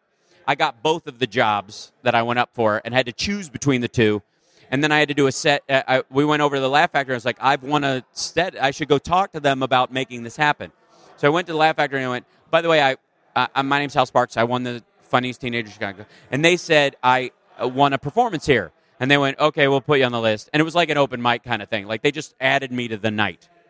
It wasn't an open mic, but they just chucked me in Just there. kind of sh- threw you in the middle. 25 comics going on. Oh, wow. Six minutes each, maybe.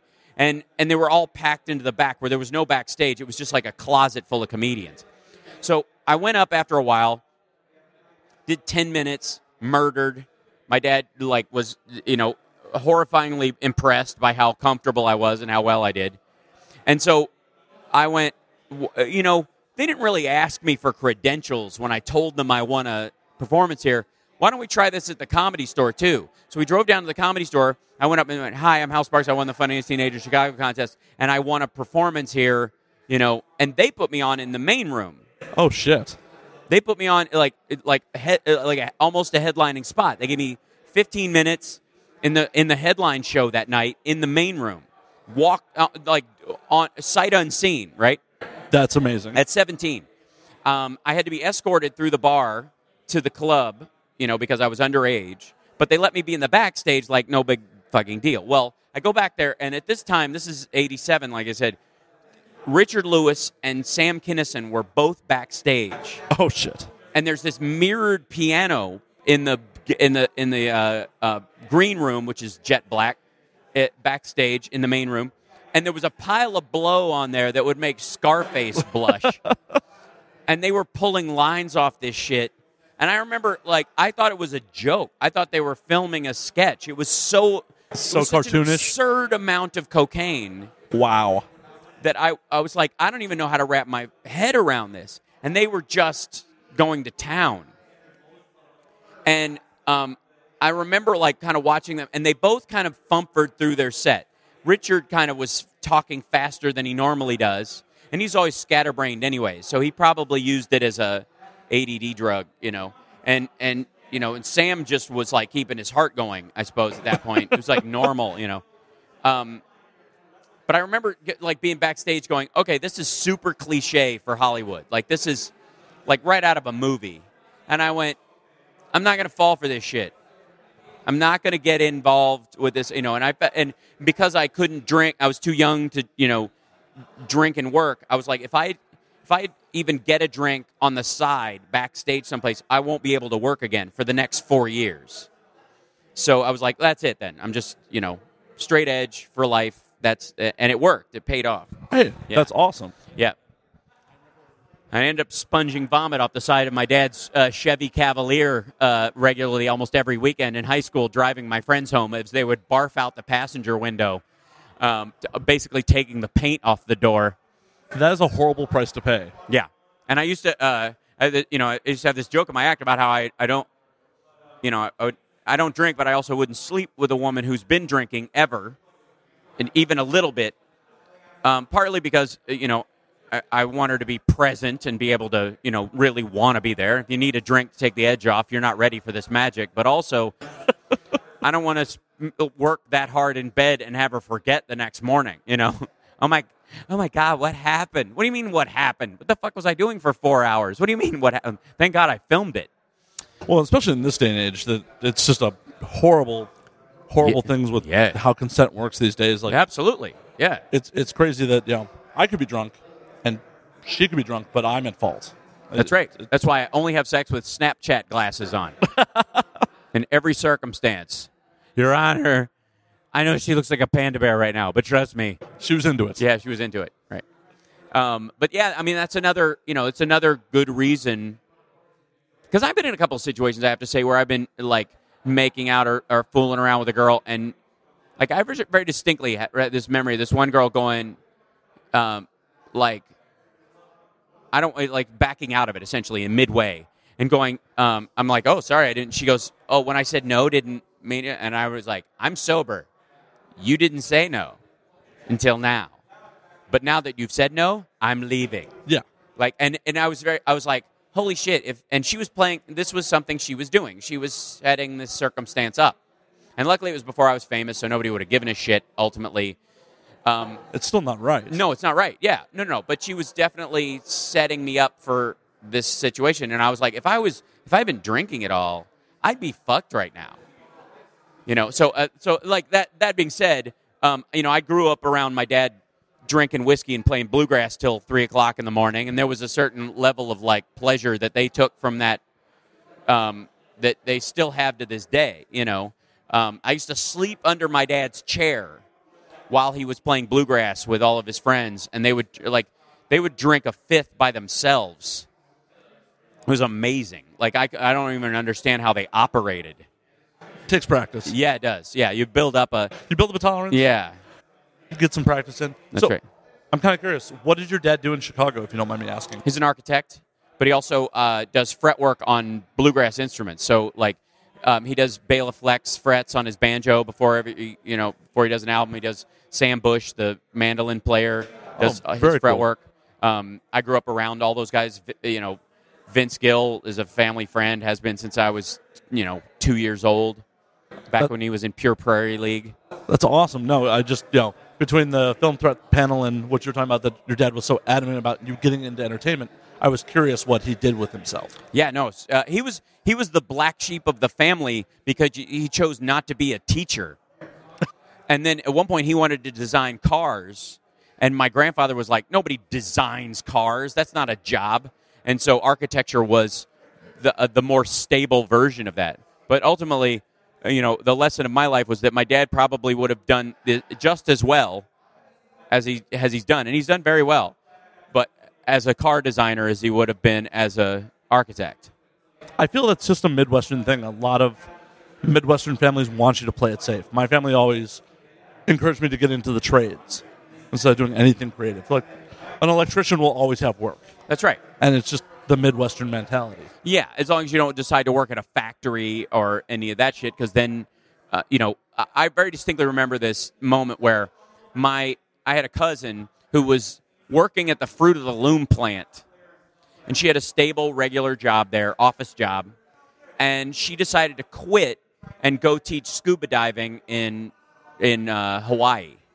That's awesome. It's great.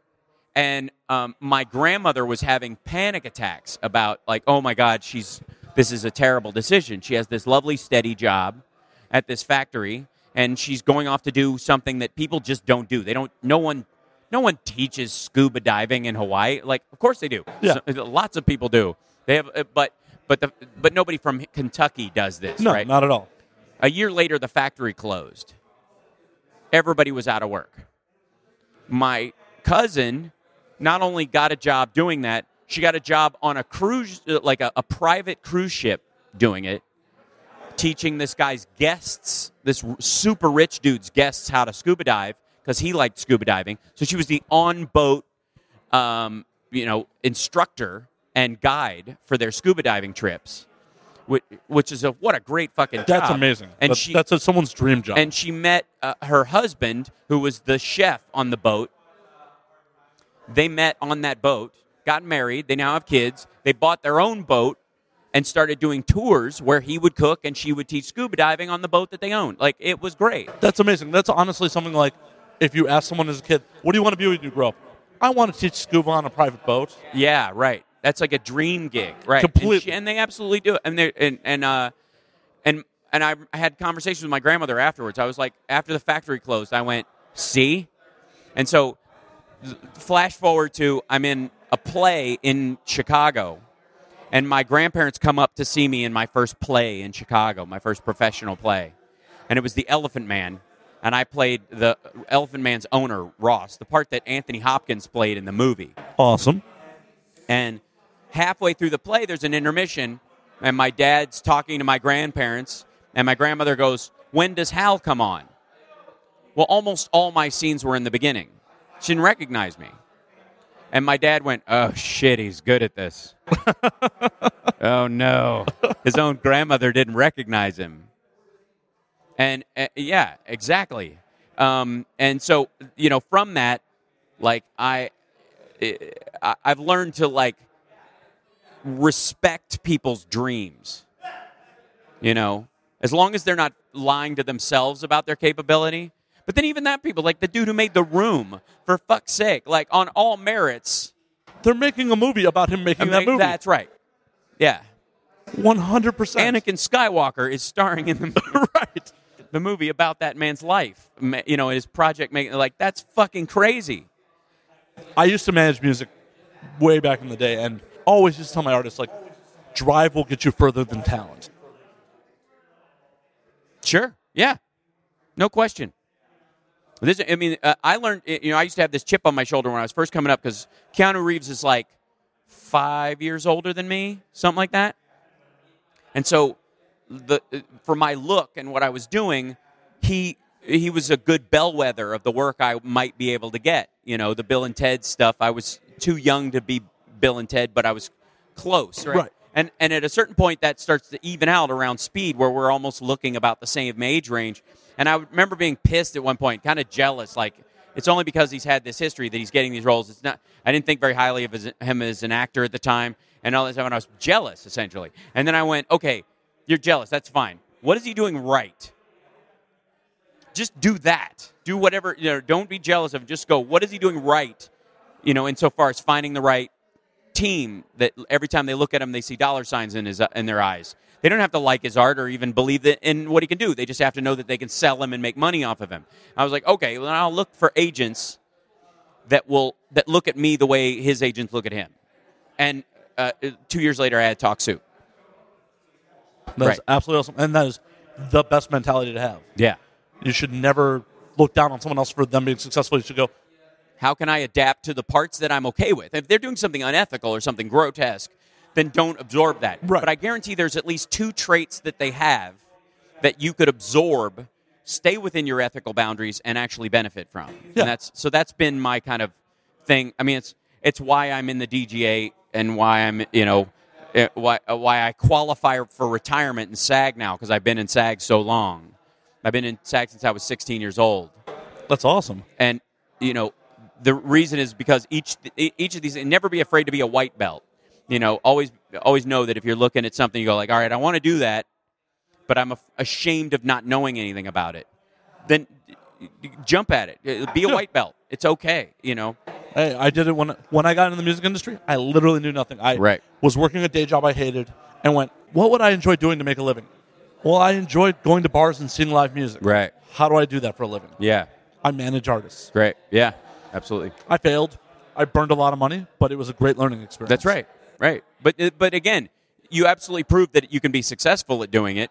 It's just a matter of what else. What what makes you successful and makes you stay there. Yeah. That's the next lesson, and then you figure that out. You go, oh, I could actually manage bands when I'm in my 60s. You know, like you know, like uh, like Doc or any of those guys who like who run Aerosmith and all those guys. Like, th- there's a reason why like those careers don't go away with time. No, artists will always need management. That's right. That's right. And so there's always a version of like, oh, I needed to do this for 15 years to figure out how I could be better at what I originally started doing and go back to it or whatever. Or just decide I tried it for a while that I hated. What I did like about it was these two things. So I'm going to open my own bar because that's what I liked about doing it. Whatever. honestly for me i actually i found i hated running the label end of things Sure. because you had to make the decision between the artists you're working with and what's best for the label Sure. i liked actually managing the artists Sure. and looking out for their best interest i Right. didn't like the feeling of well i got to make a decision that's going to benefit my business over the people i'm closely working with Sure, sure. And and that job, by the way, should be left up to people who aren't that attached. That's what A and R people used to be fucking for. Yeah. the A and R people were that bridge. They could work. They could walk that line between the business side and the and and and you know and, and the management side. And they do have a, a foot in each camp, and they were good at it. Like good A and R people were hard to find. Like John Kalodner, you know, people like that they were hard to find because they could go, all right, I'm giving notes, but my notes are worthwhile both to the artist and the label. Definitely. You know, if you watch the making of Pump, there's an extraordinary, you know, uh, story where um, when they're making the song uh, "Janie's Got a Gun," and originally the line in he in, in "Janie's Got a Gun" was he raped a little bitty baby Ooh. and and they were like uh, the label was like that wouldn't we won't be able to play that on the radio On the radio, yeah. and and Aerosmith was like yeah you're right but we don't know what that is and I think it was John Kalodner I, if I'm not mistaken who suggested jacked he jacked a little bitty baby and blah, blah, blah. and it was like still a harsh word as opposed to you know uh, like the myriad of words that you could find to fill that gap between what the artist wants and what the label wants and what could what could get on the radio and what could What, still what we call is commercially viable. That's right. What's commercially viable and still makes the statement, makes it sound harsh. And arguably, jacked makes a is way harder sounding. Yeah, definitely. But it's not a no word. Raped is just tell is a news story. This is poetic. Right. And and so A and R people like I think they've lost to some degree their standing in the world of labels in the way they used to, you know, they used to exist as that bridge. Well, the, the whole music industry is on its head, Sure, because of theft. unfortunately. because fans are fucked. And fans you're not a fan of a band unless you buy their records. Anybody who tells me they downloaded somebody or, or took somebody's record or whatever you're not a fan. You're you're a thief. I have no tolerance whatsoever for that. I ran into this fucking dude in england who was walking around handing out flyers about how music should be free. He was like music should be free labels and all these businesses these corporations that make records they should just release the album and i was like do you make music and he's are you in a band and he goes no and i went okay if you want music to be free make music and release it for free right. otherwise go fuck yourself Completely. Like, and the thing about it is, I know a lot of people are very upset about the label share of record sales. But it's too high but that doesn't mean you cheat the the producer the engineer the artist themselves out of whatever money because I- you're getting back at the fucking label Go I don't even think it's necessarily too high because that larger share that the label takes allows them to take risks. that's right And that's they get to invest it in other artists right. Other artists that may not be as commercially viable. that's right I mean, that's part of the problem with music these days. Part of the problem, my problem with the Hollywood system is there's not as many studios or labels that want to take risks on things because the money's not there anymore. Right. Right. Well, and, and, and you look at taking a chance on a label, like the, the answer would be make sure you're, as a band, you and your management or you and your agent work out, and your lawyer work out a tiered uh, compensation thing. So by the time you get to your 10th album, you're making 60 to 70% of the benefits from the record. Definitely. Because you've earned it. You've gone from the the investment. The label now no longer has to invest that much money. Right. It's mostly PR instead of production. Exactly. You don't need to have a, hire a super producer to get you to learn how to write a good song because you fucking you proved yourself. And they don't have to actually put that much money into advertising you anymore. Right, because you have a fan base and you've cultivated over time and all that stuff. Right, exactly. Like there's no like an, artist like Tori Amos doesn't need to be given 80% of what she's doing to a record label because her fan base is so strong and her shows are so specific that she's she's filling these hall that it's done. At, at this point, an artist like that probably doesn't even need a label at all. That's right. That's right. And so and so if the art if the label gets the benefit of getting a 20% take or a 10% take off of what you're doing, they have to give you a, a, a good incentive for doing that.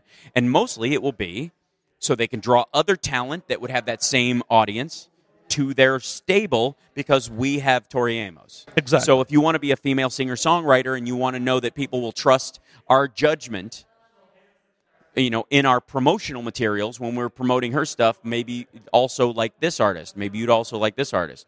Um, they'll trust us. You know, that's the problem with movie studios to some degree is that they don't center in on what kind of movies a Columbia movie or a Paramount movie is. That's what I liked about Miramax in the 90s. Sure. Miramax made Miramax movies. Yes. Micro target. Touchstone, same thing. Was Oh, like, yeah. touched everything was micro marketed to some degree. Now everybody can because of social media and the illusion, what I would call the illusion of social media, because I don't think it pans out, and I think it is largely bullshit. And I think most of what you take as social media advertising is traditional marketing in a disguise. You know, it is the modern version of those ads where they would show two housewives talking about a cleaning, you know, solution. And then- Clorox works great. yeah, they'd go, Marge, your kitchen always looks lovely. It's this false conversation between Yeah. friends that makes you have the same reaction as seeing two friends talk. Is the same as seeing it on an, an Instagram post that your friend, you know, puts up because they're paid to put it up there, right? Right. And instead, they're just using really hot girls that are just famous for being really hot. That's right. That's right. Because they'll draw eyeballs and selling the same shit, which, by the way, was the same in the 20s. And, you know, and everybody's like, you know, Matthew McConaughey doing car ads or whatever, or voiceovers of certain people. Morgan Freeman are like, did you ever listen to 40s radio? Did you ever listen to The Shadow and all that with Orson Welles doing ads for tires to sell the show? The, you know, uh, like, this is, it's exactly the same. Definitely. They're called soap operas because that's when they used to sell soap to housewives. That's right. That's right. Yeah. And and and and uh, and reality shows are now called docu soaps because they're exactly the same fucking thing. Other than that, I have no opinion. Not at all. Yeah. So, how is there anything you're working on these days? What's what are the new projects? I'm on tour and I'm working on a feature, but I'm not going to talk about the feature because it's uh, it's early in the process and, and it's one of those things that could be sniped very easily. So I fully appreciate yeah, that. so it's it, I've learned to keep that stuff close to the chest. Um, after I brought the Walking Dead graphic novels to my uh, manager at Brillstein Grey years ago, two years before that contract happened, and and they they were like, I don't see it. Like I now don't.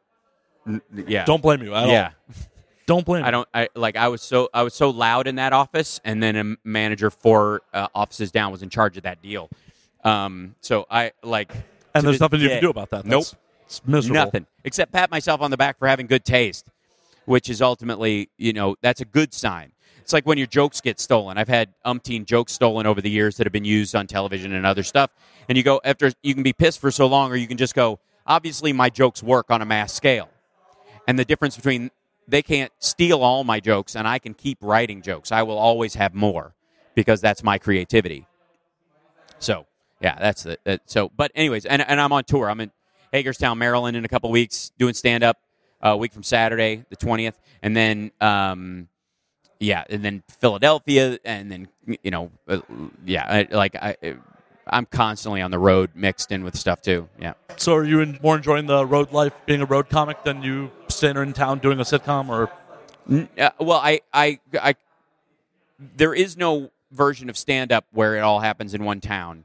And I'm going to be a stand up my entire life. So it's a matter of strategically doing it. So when I'm on, on a series, for example, I can't really do full weekends. So I can only do one night theater shows. So when I'm not filming, I tend to do more clubs so I can write because you really need to do the shows back to back to go. Okay, I'm going to try this the ne- in, in the next show tonight, and and re rewire the entire bit, and then you can get it structurally over the course of a weekend. I can write 20 minutes of new material. So if you know if I choose to, and craft that into what my next hour is. in a club audience, not be as worried about bombing. I don't bomb anyways. I'm never going to bomb. That's ridiculous. that doesn't happen. It just uh, like uh, new people bomb. People who've been doing it for years don't bomb. You know, like you always have something. I the rule is always have three hours of material so that when you're doing an hour on stage, if you have three times as much material, you're never going to run out or run into a hole. Most people only bomb because they burn through their material and they're not quick on their feet. Ah, that's Yeah. awesome. Yeah, I don't. I, I don't buy it. At a certain point, when you're a stand-up after you've been doing it long enough, bombing is like being a plumber under someone's sink and not understanding where the leak is coming from. Like, of course you fucking know, you know.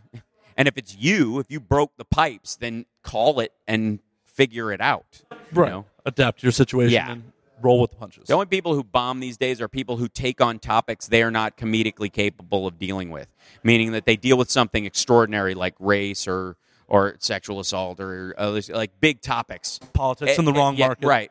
Well, I do. I do redneck and Trump jokes in. I just did them in Huntsville, Alabama. It's not about the where you are. It's the structure that holds the joke up. The heavier the rock, the stronger the foundation you need to hold it up. And if the topic is heavy, you got to have a really good comedic scaffolding to keep it airborne, to keep it up. If if you don't, it will collapse. Can't have six shitty jokes holding up a giant boulder of a topic. It's not enough. Just No, isn't. it'll And just that's fall on you. that's what most people who bomb are doing. The jokes aren't strong enough for the topic. That is Other than that, I have no opinion. none, none at all. right. So cool.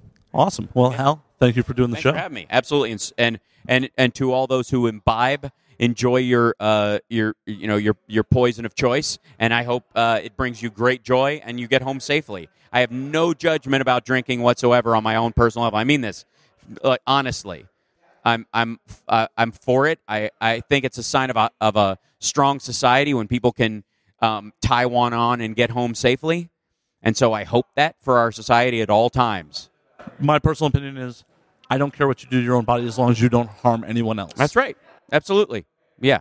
Completely true. So So, Peace. for our audience that may be unaware, how can they find you on social media? at Hal Sparks on Twitter, it's really me, and then um, the Hal Sparks uh, Fang page on on uh, uh, Facebook, and then HalSparks.tv is my YouTube page. Um, and that's I have a, uh, Saturdays. Um, I do a political talk show called the Hal Sparks Radio Program Mega Worldwide on uh, WCPT in Chicago. It's a terrestrial radio show, old school call in politics radio show. Um, but I do that every uh, every Saturday, and we, Awesome. we live stream it on YouTube. So I have a chat room and all that stuff. People can Very cool. yeah. So like and subscribe, as they say. Definitely. Check out Hal. Check out Hal when it comes to your town. Yes.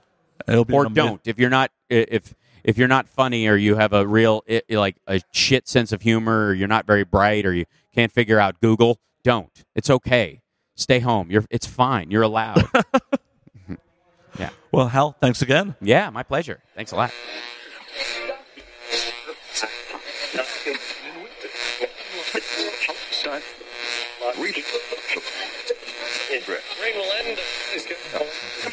Finally, I got someone to drink with me. How could you? What? Yeah, you know. haven't had anybody to drink with you? Not today. Ugh. Oh, well, you should. I've been here since Friday. Oh well, and I fucked up. This is my my bad. Actually, Oh, I did my podcast on Friday night, and I listened to it, and I noticed that uh, I got a little drunk towards the end because I had uh, I had somebody bringing me double Grey Gooses all night. oh, if you want vodka, I got Tito's in the bag too. Oh, all right. Well, I'll, I'll sip a little bourbon. I'm more of a uh, I'm more of a single malt Scotch guy, but I'll sip a little bourbon. well, let's uh toast to this. Uh, so, Lou, thank you for pulling me on. We've Oh. never met. no, no, we haven't. My name is Murray Valeriano, which I don't even think you knew. you told me, and uh, Okay. I just wanted to give you the out on the introduction. I appreciate that. All right. Well, either way, my audience needs to know. So I have to admit, I've admi- I'm hijacking your show now. Uh, I, I I have enjoyed your metal T-shirts. Why, thank you. I, I'm not a metal guy. I am a big music fan, music nerd, but I, I appreciate the metal, but I never got into it. So, what is your genre of music? Oh boy! Well, I like to think I like everything. After I just said I don't like metal. Uh, but having said that, I loved Judas Priest growing up Awesome, and Iron Maiden. awesome. uh, well, for the metal side. Um, I've, I've, I saw your Exodus shirt earlier, which Yes. I was very impressed with. Machine Head right now. I was wearing a laughable shirt on Friday. I had to represent laughable. Oh, I didn't see that. Okay. All right. Absolutely. Um, I'm trying to think. There's a band out of Brooklyn. Anthrax, No, no, recent. recent. Okay, Um, Parlor, the Parlor Mob. not familiar. I wish I should have Googled that. They're really good. They're a really good metal band. do you know I- I what like it. style of metal do you know? Uh, kind of. I don't know. I, I don't know. Like I said, my metal is is limited, so I don't know the subgenres outside death metal, black metal, and then after that, I don't know. And then and Those then are the ones everyone knows. and then eighties metal, which is what I'm familiar with. well, mostly thrash at that point. Oh, I thra- yeah, yeah. Yeah. So uh, the Parlor Mob, I don't know how I would put them in. I don't know if they're new metal. I don't know. I did love that metal documentary on VH1 that guy did.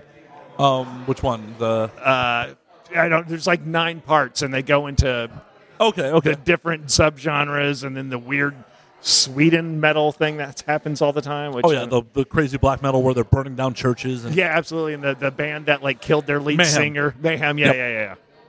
yeah. So ate his brain. yeah, ate his brain, then put like his finger bones in a necklace or something like Yep. that. Now that I don't know, I don't know how you beat that in metal. And he's out of prison now. Oh, really? Reunion tour Maybe of the surviving members that he didn't kill? it very well may happen. Um, I do uh, like to. I, I also co-host. I have the Road Stories podcast, which is comedians telling stories. But I also co-host Rock Solid, which is a music and comedy podcast. awesome. Yeah. Anyone? Uh, who would you say is your favorite artist that you've had on there recently? On which one? On the with the musicians. Uh, well, it's funny because I'm the co. It's not officially mine. Pat Francis is, hosts it. Okay. Um, uh, so I, I, I, I, and the joke is I never get to be on when the artist when we have artists on. So, um, but um, he's kind of an '80s. His style of music is Journey and uh, all that stuff. So he's had a lot of The arena rock. Yeah, the he's definitely arena rock guy. So he's had a lot of those guys, but um, we had uh, the one I did get to host with was uh, one of my favorite drummers, who I am uh, blanking on his name right now. They put me on the spot. Aaron, is it Aaron? No. Oh shit, I forget. I'm gonna have to It Google happens. it right now. I know, I know. And plus, I'll I've been just here pour all you some more weekend. bourbon. Pour It'll some come more right to bourbon. Pour some more bourbon. I gotta Google his name. This is ridiculous. I'm forgetting, blanking his name. Um, but what we do is we pick a, take a topic, and uh, we find the songs that follow that topic. That's awesome. So, and we we do it's rock solid, but I like to bring in hip hop and uh, metal and whatever I can bring in, as opposed to just the arena rock that Pat brings in. No, I say just, but he's Yeah, that So- he prefers. yeah, yeah, that he prefers. But we've had guests like, and, and it's all in his wheelhouse, like uh, Melissa Etheridge and um, some throwback to the '80s, uh, like Wang Chung and Oh, that'd be awesome. yeah, the Wang Chung was on there. They played a couple songs, which is great. He had Weird Al at the San Francisco Sketch Fest. That's fucking amazing. He had um, Sammy Hagar. Very cool. So you get, get some decent. Uh, Kenny Aronoff, the drummer. Sorry. no problem. All right. Sorry. He's just a huge session drummer. He's Play. He, he's most notably for playing with John Cougar Mellencamp, Oh, very cool. but he's an amazing drummer. Very cool. That is fucking awesome. I gotta check out that show. You should. I highly recommend. I was a fan of that show before I got asked to co-host it, so I highly recommend it. For me, musicians are some of my favorite guests to have on. Oh, really? Yeah, dude, they always have great stories from their time on the road. Sure. We just had uh, Dino from Fear Factory on Oh, awesome. a couple weeks ago, and Dino told a bunch of stories that he was made sure to preface with. This happened before I was married. Oh, I tell that's a lot of my stories. Also, being a comedian on the road. This before I was married and had a child. Preface it. Uh, it's funny because I do the road stories, and I do have musicians on. Like I had Greg from Circle Jerks and Bad Religion on, Awesome. and uh, so it's all it's always funny to because hear comedians complain about the road when they're out four days at a time, and they're like, Greg's like. I was in a van for eight months. like, You can't come. You can't cold. You can't compare road stories to me, man. And I had a drug addiction. Right, especially when those bands are starting out and it's six dudes in a bus. Oh, or in a absolutely, van. absolutely. Yeah, Yeah, just going all over America or Europe or what, wherever. showering in truck stops. Yeah, yeah, yeah. No, no, no, absolutely. comics generally get hotel rooms, right? Yeah, yeah, yeah. Well, uh, we showered in truck stops too. But we generally, we generally get the sketchy hotel rooms that there's still like maybe a chalk line of a murder in there. In a sketchy hotel room was like the weirdest thing you've ever come across. In a hotel room? Yeah, Uh, well, I this wasn't on the road. This was in town here, and uh, we were, we were I was working on a, a TV pilot with Howie Mandel, and I don't know if you know about Howie Mandel. his germophobia. Absolutely, man. And he came into this hotel. It was on Sunset Boulevard, and it was one of those. it's probably right by my apartment. okay, then you know you probably. And he came in, and he was just like, "I'm going to trust that you guys are getting what we need for this," and turned around and walked out.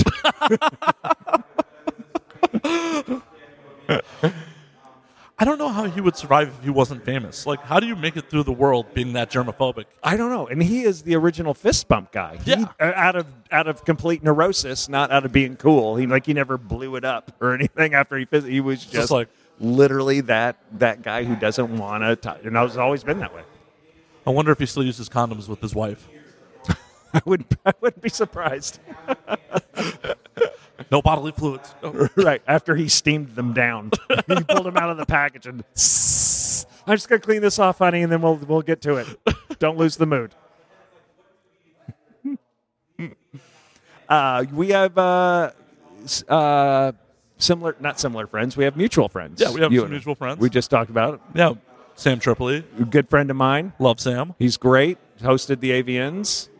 Yeah, he um last year he did an, he did a show with Brett Rossi at the LA Comedy Club at the Stratosphere during AVN. Okay, now who's Brett Rossi? She is Charlie Sheen's ex girlfriend and a Oh, porn okay. star. Okay, Yeah, she made headlines for when the whole Tiger Blood age sure, absolutely. Okay, I know that she about. didn't know about it. Okay. and she was engaged to him. Oh, okay. All right. Now I, I'm I'm a fan of porn. I just don't know the actors and actresses. I didn't. I don't get into it that deep. Most people don't. I know. I know. I know. I sound like oh, I don't. No, I do. I'm completely filthy and dirty. There's a horrible side to me that I don't like to let people know. So yes, but I just don't know. I Well, mean, I'm I gonna can name pull, a I'm few. gonna pull up a picture of my co-host then and see if you've seen her naked or not. Oh, okay. I, I like how this podcast is going already. Even if I haven't seen her naked, I'm about to see her naked. Oh no, I, I don't have any nudes of her. Oh, well, then I don't like the way this podcast is going at all. Sorry. Okay, I'll, I'll I'll get them. I'll get them. I promise. And what was her name? Annie Cruz. Annie Cruz? Yep. She has been in. She's been on the industry for a What's her uh, genre? Everything. Oh, okay. So she's not like MILF or she's not. Uh, hey, hey, how you doing? No, no, I wouldn't say that. It's a Uh, fan of mine as I'm talking about porn, by the way. Okay. Awesome. She'd be the one on my left All right. in the Punisher t-shirt. May I hold this? Of course. Of course. Punisher t shirt. I have to blow it up because I'm going blind. Annie Cruz? Oh, that's the right. Sorry. No, that would be her. That was her in the Punisher. It was my left. Wait. Oh, okay. This one or the No, other no, one? The other one. I know I'm surrounded by women. You can't Right. tell. Oh, I don't know.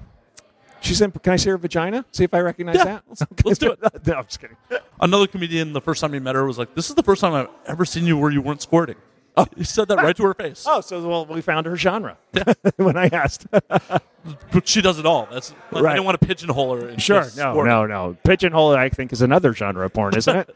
It might just be. now, here's the funny thing, which I don't know if you guys talked about this. Uh, a few porn stars have uh, m- moved over into doing stand up. Have you talked about that? Yeah, we Okay. actually just had Sylvia Sage on. She does mics around town now. Okay.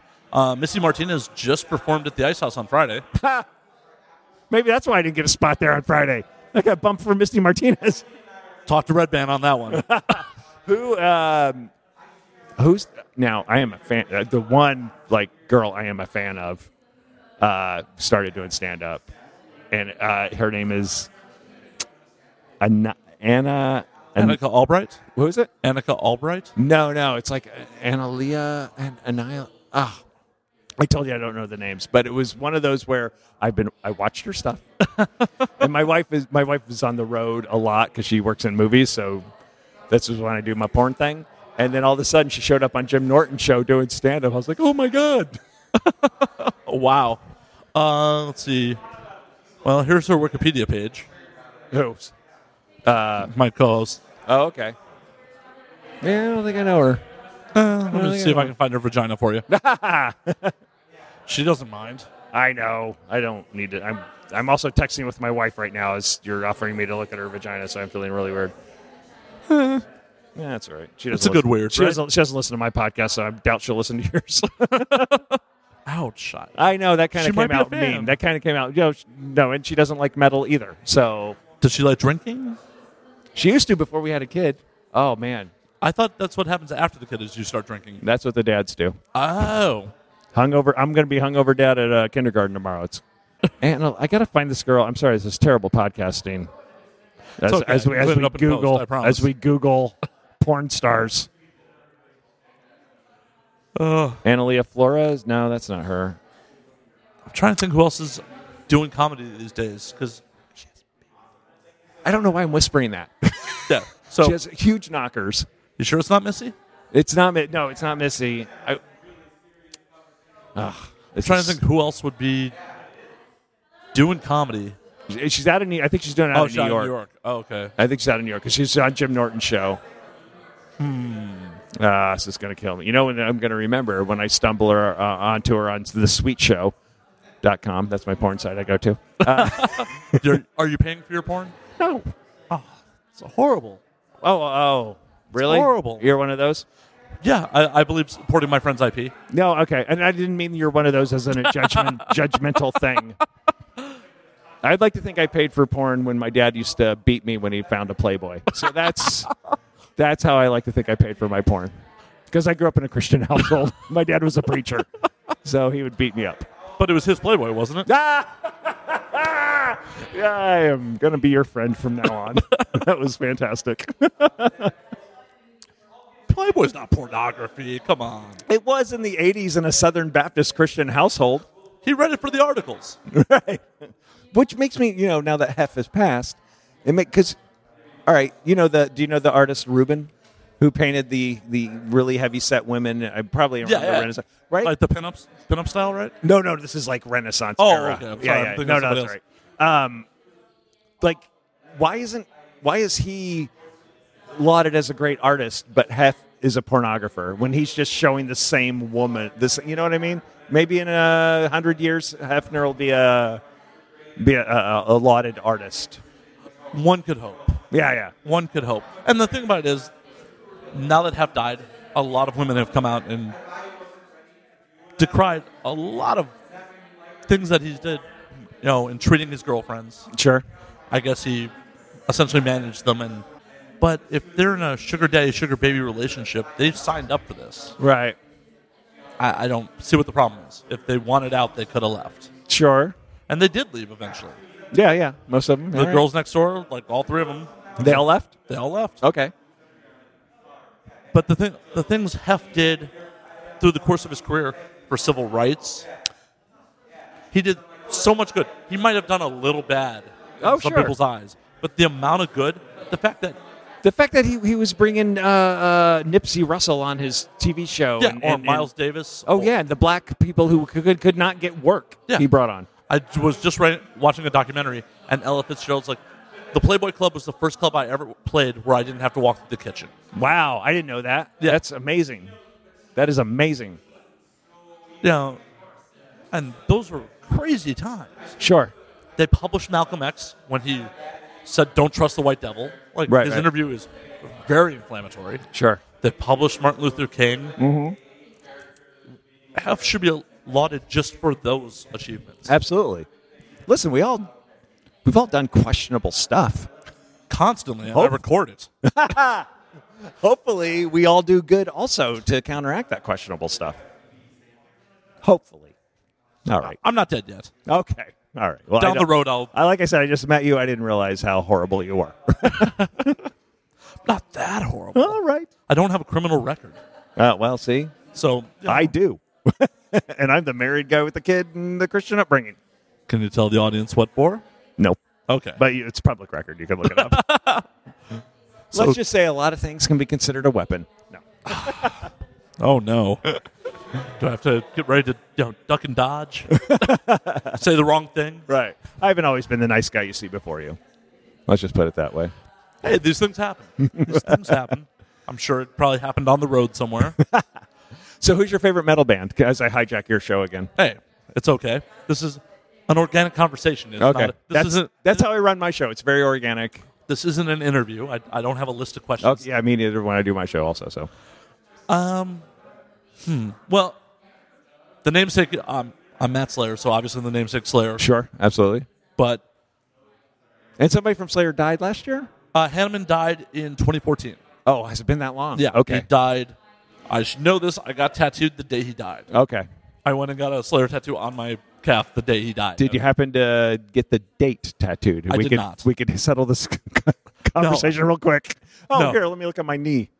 no, I'm like, I'm gonna get a Slayer tattoo on the day Hanneman died. I was in Dallas. I actually Okay. got it at Elm Street Tattoo, which is the famous Dallas tattoo shop where like the guys from Pantera got a lot of their Mm-hmm. work done. So Okay. they almost didn't tattoo me. I walked in like an hour and a half before they closed, and they're like, "Our black and gray girl is going to see Iron Man 2. Can you come back tomorrow?" I'm like, "No, Hanneman died today." Right. And they circle up, and I'm like, "They're gonna fuck me on the price right now." Sure, of course. They huddle, huddle, huddle. They're like, one twenty five. Like, are you fucking kidding me? Done. Oh, is that is that is that cheap for a tattoo? Yeah. Having not been tattooed myself, and Yeah, that is for a very reputable shop. Okay. For a walk in, that is a very reasonable oh, okay, price. all right. Like to give you an example, this tattoo on the inside of my bicep was 150, Oh, okay. and there's no work on that. Versus, as I'm getting naked for you, No, that's well. We talked porn. Let's go. That was 125. that was 125. Oh my god. I don't know anything about tattoos, and I would charge you much more. That's so much more intricate than Yeah, the one that exactly. costs 150 on Yeah. your bicep. But that was also a rip-off shop in Chicago. All right, but still, what is the bicep tattoo? It says luck favors the backbone, not the wishbone. God damn it! So my left arm is actually all quotes. R- Oh, is it is? Yeah, it's luck favors the backbone, not the wishbone. History is written by the victors, and paranoia is just reality on a finer scale. No wonder you're friends with Triple E. that just sounds so like him. The third one's actually a quote from a movie. So, Oh, what's the movie? Strange Days. Stranger Days. Strange Days. yeah. Strange Days. I don't think I ever saw it. Uh, written by James Cameron, directed by Kathryn Bigelow, stars Ralph Fiennes, Tom Sizemore, Juliette Lewis. I'm sorry. Stars who? Tom Sizemore, Ralph Fiennes, Rafe Fiennes. Rafe Fiennes. Yeah. That's all I want to know. I never saw Strange Days. It's And It- James Cameron, uh, written by Cameron, directed by Kathryn Bigelow, who did uh, Hurt Locker, right. won the won the Oscar and was able to flip off Cameron in the audience. Yeah, absolutely. This is when they were still married, so that's why he wrote it. okay, okay, And it's it takes place in New Year's Eve, 1999, okay. when it was written in like the mid 90s. So their idea of Sure. 99 LA is kind of accurate.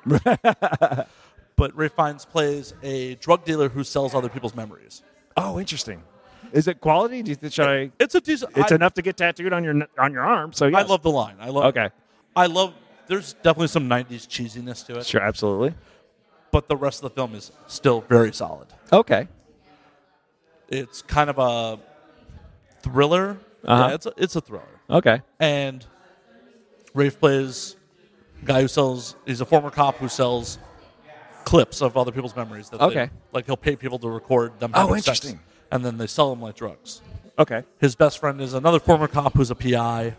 He's obsessing about Juliette Lewis's character who left him for a music executive, and it all is around a murder that happens. Okay. I know an interesting fact about Juliette Lewis. I'm definitely all ears. Do you know who her dad was? No. Did you ever see the Clint Eastwood movies, uh, Any Which Way You Can or Any Which Way But Loose, Yes. where he played the Street Fighter? Yeah. His buddy, the I forget his name, is Juliette Lewis's father. Oh shit! I didn't know she was a dynasty. Yeah, she's a dynasty. Good on her. Oh yeah, absolutely. The only Strange Days movies I saw was the documentary on the Doors. Nice. Very nice. Uh, so, Any good uh, metal documentaries I should watch? Hmm. Do you consider Rush a metal band? hell no. Hell no. I love it. Hell no. Absolutely. Who in their right mind would. That, really? I there are people who do that. Who? Where? Nobody we want to talk to. I mean, are they? Have they been hit in the head? are they on copious amounts of drugs? Seriously, what's wrong with these people? I know there are people who consider it a metal a metal. I've heard them on metal radio shows. I'm like, they're not metal. I mean, maybe Ozzy's Boneyard on Sirius. Like that's kind of like the hard rock station. Right, right. I wouldn't even consider Rush hard rock. No, I go. They're prog rock, right? Yeah. Absolutely. One hundred percent prog rock. Absolutely. Metal. Metal. That's almost as bad as Metallica losing the goddamn Grammy. To uh, Ian uh, Ian Anderson and uh, Jethro Tull. Yeah, exactly. absolutely. I was I was at a loss for Jethro Tull. I was That's like, okay. on the tip of my god. I had to go. I had to go through Ian Anderson to get to Jethro Tull, so I'm with you. And I can't even think of the girl uh, who porn star, the only one I know that I like. yeah, and I can't even think of her How name. many loads you've dropped to her? You can't remember her goddamn name. Seriously, That's disrespectful. I know. I apologize, and I will send her an email.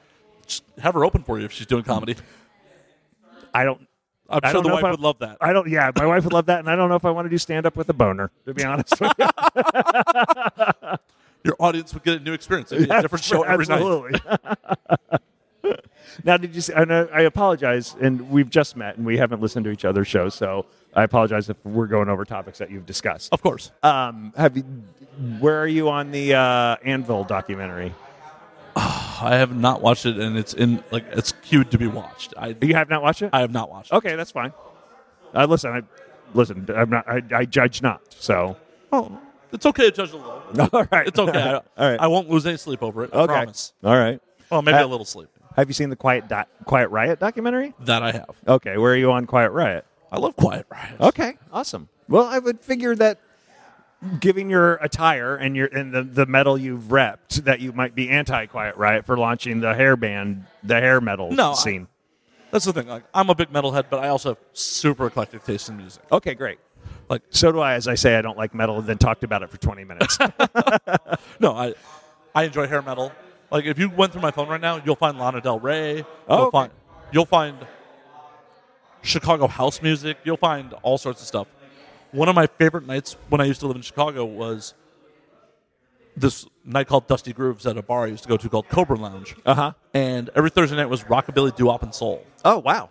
And I would religiously be there. Oh great. It also doesn't hurt that there'd be a bunch of really cute girls there dancing. Absolutely, I love that rockabilly look on the, the modern rockabilly look on the girl on the ladies. Excellent. Magnifique. Absolutely, absolutely. I was trying to think of the be- like the best metal doc I've seen because I'll watch any music documentary. I don't, I don't care. Um, so- but I'm trying to think of the best metal doc. I don't know. What's your best music doc? Oh, the be- oh well, now now here's a uh, here's a here's a debate that's been going around for a long time that I like to think I started. Is it a rock, is it a music doc or is it a concert? There's a difference between a concert film and a and a rock doc. A rock doc shows more behind the scenes. Yes. Limited stage time. Like Right, maybe them walking onto stage, not actual absolutely, performances. absolutely. Now the only like kind of uh, asterisk to that would probably be uh, the Last Waltz from the band. I don't know if you're familiar with that one. I am not. All right, the band was uh, they they they backed Bob Dylan for a very long time, and then they became their own band, and they just called themselves the band because they were always with Bob Dylan, and they threw this great final concert in like '72 or something like that. Actually, Cheryl from Movies Made Me podcast would probably know all this, but uh, and then they threw this great uh, documentary and last concert thing. So that, that's kind of like the meeting ground of a, of a rock doc versus concert film. And Scorsese directed it. Well, that's awesome. And they had everybody Neil Young, Bob Dylan, Eric Clapton, uh, Van Morrison. It- it's fa- fantastic. You should check it out. I will. Sorry? The Last Waltz, yes. The Last Waltz. I will definitely check that out. Is it on Netflix? Probably. Probably. So there's a difference between a rock doc and a concert film. Definitely. So- oh, I've seen many concert films, but it's just like okay, I'm watching a band play. That's Yeah, awesome. absolutely. But now, rock docs, I loved. I lo- the aforementioned Rush's. Uh, I forget what it's. Uh, what's it called?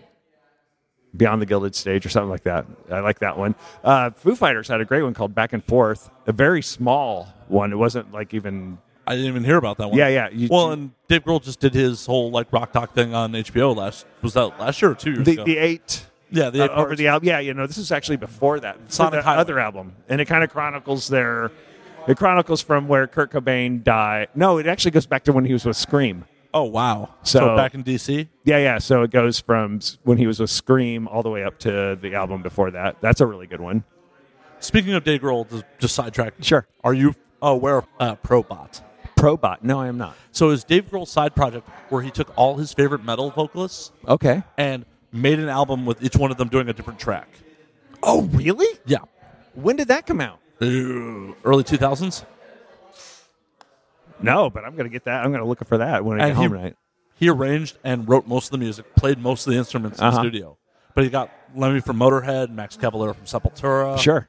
uh, Tom G. Warrior from Celtic Frost. Like it was all his favorite metal Wow. vocalists, and then wrote a track for them and performed it with them. Oh, that it's Probot. Probot. I'm texting myself this. I apologize right now No because I want problem. to check this out.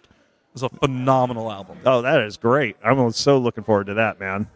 I tell you what, I uh who doesn't like Dave Grohl? You know what? Honestly, and I never listened to the Foo Fighters, but I've seen them live four times, and they are fantastic. Really? Yeah, they are. Fa- I saw them. Uh, I was a big Police fan, but they were a little ahead of my time, so I never got to see the Police. So when they did that reunion tour for money, I, I paid top dollar, got like fourth row oh, at Oh, Dodger awesome. Stadium, and the Foo Fighters opened.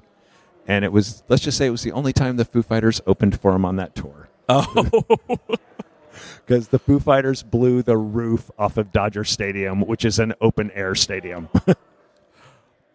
so what is your thoughts on small shows versus big shows like that? What's your preference? I obviously, I obviously, I prefer a small show. Um, it, it dep- also depends on the on the uh, band. Now, you being a metalhead, I'm about to say something which might make you just delete this whole conversation. My favorite band is U2. Yeah, I know. All right, I'll I'll show myself out. Apple gave me AIDS. Apple gave me AIDS over your fucking band. I'm calling them your fucking band now. oh, you can call my fucking band. fucking phone AIDS. I all right, that's fine. But here's, here's I've still my- heard about that phone AIDS. Here's my problem with that. Like, I think uh, Kanye West is the biggest douchebag on the face of the planet. I would never buy an out anything from him. But if he gave me a free music in my iTunes, I'd listen to it. And if I didn't like it, I'd delete it. Yeah, they wouldn't let you delete it at first. You had to download an app to delete yeah, it. there is there is that part. Like out of protest, I'm like, nope, nope, not fucking listening. No, I, I like the Joshua Tree. Come on. okay, sure, I, I like old U2, sure. but you know what was it? Uh, Zooropa Zoo TV. yeah, Zoo TV. Like that era on, it's just kind of never got into it. Really, that's where you dropped off. Yeah. that's so funny because that's where I really picked up. Okay, And I, I know. Listen, you're not. Listen, I've had this conversation before. with me was No, wa- no, was I drunk? other- Just other people. I I blacked out in conversations before. I, I didn't realize it was that bad. No, I know I'm. Uh, I I'm know glad I'm- we have the mic this time. I know I'm in the minority in that, but uh, but like for like that's really the only band I could think of that I would that I still do see in a huge area. Like I like the Kings of Leon a lot, but I'm not going to go to the fucking Forum and see them. I'd see them at the Wiltern. oh hell yeah! Yeah, but I'm not going to go to the Kings of Leon. But and also Kings of Leon. I don't know if you're listening. You don't need a documentary. they had a documentary out a few years ago. Didn't need it. You're not. You're not. You're not documentary level yet, buddy. Do you miss behind the music? I do. I really like that show a lot. I miss. Why did they cancel that? How could that show know. not be popular? Well, I don't know. well, kind of. Well, if you think about what makes what made uh, uh, behind the music great was all the drugs and infighting and sex between the bands and crimes. And then as we gotten into our PC culture, the drugs and sex and crimes have gotten away. So nobody really wants to hear about the Jonas Brothers. You know what I mean? Uh, come on, the Jonas Brothers are definitely having some scandalous sex. Well, maybe of, of, of the last few years, but nobody, you know, nobody wants to hear about. Hey, we got together, started a band, and everything went great. Roll credits. we're No, you want to hear? woo! Yeah, you want to hear, and then yeah. yeah. dun, dun, dun, cliffhanger commercial come back, and then everything goes to hell. Fucked them out of money. Yeah, absolutely, Yeah. absolutely. So, so that's that's why maybe that they're just running out of great stories. What, what is the state of rock and roll? Now we got to have some more alcohol. Absolutely. No, no. Listen, I am, I am, uh, I am all about. Why wouldn't you? If you're, if you're a rock star, it's the only time when drugs are acceptable. Like, why wouldn't you do that? I don't know. I don't. I have a, I have a whole track on my album about that. My last album, and I, and unfortunately, I cite uh, Scott Weiland, who uh, unfortunately died a year after that. So it's kind of weird when you come onto that track. Yeah, I, I can imagine. sure, for his friends and family, that's a little sore spot. right, right, right, right. But uh, I had no idea. I pretty much should have saw it coming, but I had no idea. I'm sure everyone kind of saw it coming. Yeah, you can. Yeah, Yeah. I mean, there is a. I mean, there's a price to pay for being the drug addict rock star. Not everyone could be Keith Richards or Lemmy. Right. That's what I say about heroin. You can do heroin, but let's just let's just factor in the fact we only got one exile on Main Street out of it. you know, everybody else died a horrible death. So Yeah. maybe not. You know, maybe just balance the numbers before you start doing heroin. And get a really reliable dealer who you know brings you quality stuff. Mm-hmm. Oh, during Exile, man, did, there was a good uh, documentary on them recording Exile on Main Street, and the amount of heroin they did and was getting shipped to that house in England was unfathomable. That's crazy. Yeah, The fact that any of those guys are still alive. they are an anomaly. Listen, All the almost all the Beatles are dead. Most of the Rolling Stones alive. yeah, that is an anomaly. Half the Beatles are dead. Yes. Oh, No, here's here's something we-. It's What? Just, it's just Ringo left. Oh no, Paul's there too. I guess. Yeah. Uh, Unless you believe the conspiracy. Yeah, absolutely, absolutely. Sixty nine if right, Right, on right. the on the car on Right, the right. yeah. I think Tripoli covered that on his uh, On uh, hat, yeah. um. I'm a big Beatles fan, also, by the way. So I don't know if you want to actually delete this twice. It's okay. Uh, It's okay. I, I, was- allow for other people's tastes. Sure. I was going to say something about the Rolling Stones and the Beatles thing there. I, I, I blanked on it. I forget what it was. Exile on Main Street, heroin. I don't know. A lot I'm of sorry. heroin being shipped to the Stones. Yeah. ab- oh yes, absolutely. A lot of heroin shipped to the Stones. God, who? Maybe, oh, I read an. I, I read an article a long time ago about what what music would be like in the future in 20 years from now, and well, the last one was like we'd realized Keith Richards has been dead for 20 years. We just never knew it. I think the same joke was made about Lemmy until he actually died. right, right. I used to see Lemmy up on uh, when I'd go to the Rainbow when I first moved to town, Yeah, which I just be at this video poker. Yeah, absolutely. And when I went in the first time, because I didn't really know, I was like, "Oh my god, that's Lemmy." That's. By the way, again, did I mention I don't like metal, but I love Motorhead? Uh, Lemmy said multiple times, Motorhead is not a metal band. They play rock and roll. yeah, they're rock. They're very rockabilly influenced. Absolutely. But I remember the first time I went in Punk there. influence too. Yeah, absolutely, absolutely. As a matter of fact, there's a uh, uh, track on Pearl Jam's last album, which is such a ripoff of Motorhead. I think it's called "Mind Your Manners." It is like I'm like, oh, did Lemmy write this right before he died? It was such a ripoff of of a, a Motorhead tune. Ooh, I don't think that's a good look for them. No, I don't think so. Where are you on Pearl Jam? Where? All right, let's I, go. I, I owned Where I owned Vitology back in the day. Okay, I owned ten, sure. But beyond that, no. Yeah, me too. We're on the whole Seattle from that blast. Of, Alice in Chains. Me too. Alice in Chains. Absolutely, 100%. one hundred percent. Favorite Alice in Chains album. EPs count. EPs have I was to gonna because I was gonna. Uh, uh, Sap is probably my favorite. Jar Flies for me. okay. Oh wait.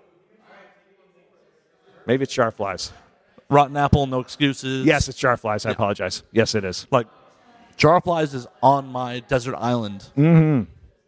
He had such an amazing voice, and with Jerry Cantrell's uh, guitar playing, uh, it's amazing. What a Rotten Again- Apple is one of my favorite tracks, and it's just so goddamn haunting. oh, absolutely, absolutely. I don't even know how that song didn't get radio play. I know they pushed No Excuses, they, um, and they pushed I Stay Away. Right, right. But Rotten Apple is honestly my track on that album. Oh, the whole yeah. thing's completely The solid. whole thing is great.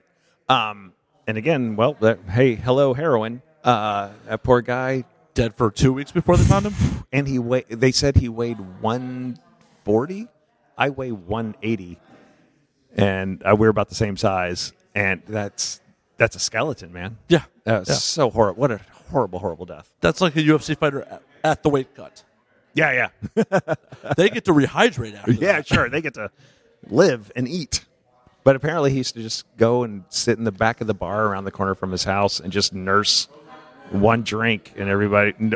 I don't know. I don't know. It was just it's just a crazy, crazy death. It's a crazy death, death, and when you get to that level of fame, it's got to be isolating. Sure.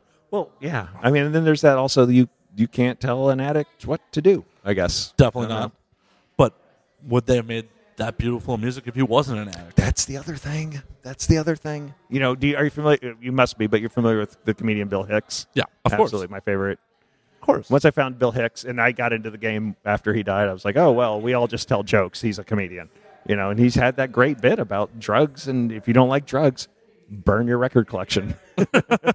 It's true. it is 100% true. absolutely. I mean, it, it's, it's better to burn out than fade away in some cases. Absolutely. You know, uh, Johnny Rotten had a short-lived VH1 TV show. Do you know that? I vaguely remember it. okay. And he asked Neil Young to come on, and he wouldn't come on. And Johnny Rotten was like, "You wrote a fucking lyrics about me, and you won't come on my Chicago." I did. Uh, I was in Tijuana to, at a PiL concert, Public, Public Image Limited. I don't know why I just talked down to you on that. Uh, uh, for a video shoot for a I forget the song. Maybe it was Closer or something like that. And I, I went down with the crew just to hang out because I knew the the director, and uh, and Johnny and I was there when the director went up to meet Johnny Rotten and said, "Hey, Johnny, I'm director. I'm gonna direct your uh, video tonight." And he goes, "So what?" like, well, I just thought maybe fuck off. So, were you in Tijuana before or after you were married? Ha! This is way before I was married. First time I did speed. Did I mention I'm a preacher's kid? Okay. but that was a fantastic concert. They opened with uh, "This Is Not a Love Song." Nice. I stage dove. I didn't get in the video though. My buddy stage dove and got in the video, and then they closed with "Rise," and that's really all I remember. Sounds like a phenomenal night. Yeah, yeah. Oh, you know what else I remember is he came on. He Johnny uh, Lydon at this point walked on stage uh, in red Reebok high tops because this is early '90s. Uh, red Reebok like vinyl shorts, I guess, and a red uh, Reebok uh, zip up running jacket, all same color, holding a surfboard with his face spray painted on it. That's ridiculous. it was so ridiculous. It was awesome. That is so 90s ridiculous. Oh, Like, absolutely, absolutely. Oh, the 90s. What were people thinking wearing that shit? I mean, you look back at the 80s and go, what the fuck were people thinking? You look back at the 70s, what the fuck were people Sure. thinking? I'm sure in 10 years people will look back and like, what the fuck were you guys Oh, thinking? absolutely, absolutely. But puka shells and fucking pants that, yo, 24 inch fucking cuffs. Like, what Right. the fuck? absolutely. fuck were we thinking? Absolutely. It's, it's all cyclical. Well, sir, I hate to call this short, Oh, but I, I know, man. But I got to get home. My my wife is uh, my wife's a costume designer for movies, and she's on location for like the next four months. so a lot of porn for you. Yeah, exactly. That's why I know all that stuff we talked about earlier. So Well, hopefully you'll learn her name in the next four months. I know, I feel so bad. I gotta Google it. I'm gonna get off Google it, and I'm gonna make you record again, just so I can give this girl props. I feel so bad. Just text Norton and be like, who's who's the big titted girl? I know I should. I, and and and, Ellie, and and are you going to edit this? I'm sorry. I don't, Uh, uh, a little bit, maybe. okay. I, I'm so sorry. I can't figure out An- Anna. I don't know. I'm doing any kind of A N N because it's a weird spelling of a regular name. Like Of if your name was Matt, it would be M R K S. You know, I don't know how. Yeah, I don't know. I don't know. I can't remember her name. I haven't seen her in a while, so I think she stopped. Oh, that's that's a shame. Well, no, maybe. Well, she got into the lucrative world of uh, stand up. so, Doesn't Sam have a whole bit about that? About about what? porn stars leaving? That comedy is a lower tier of entertainment than porn. That porn stars keep That leaving, sounds like him. keep leaving porn to do comedy. That sounds like him. It's like, oh yeah, that's kind of right. right. I think I'll be with Sam. Uh, uh, my uh, podcast, the Road Stories podcast, uh, that Sam's been on a thousand times, uh, is part of the All Things Comedy Network, and so is Sam's. Uh, podcast. So we're doing the big uh, All Things Comedy Comedy Festival in Phoenix coming up next month. Why in Phoenix? Why? I don't know. I didn't ask why Phoenix. Phoenix is literally the worst place on earth. Hold on. I toured the Middle East doing stand up last year. I might have to. Okay, they're dry countries. That that's that's Okay, probably thank worse. you. In America, Okay. All right. I've never been to Phoenix, so. oh, it's all the bad parts of Vegas with none of the good. Oh, really? Yeah. Oh, man. That's a lot of bad parts. yeah. It's like, oh, blistering desert, strip malls, subdivisions, no gambling. right. And, well, Sheriff Joe's out now, but a lot of his policies are still there. You get a DUI there, you get to live in a tent city with pink underwear for a little while. Oh, that's right. That's right. Jeez.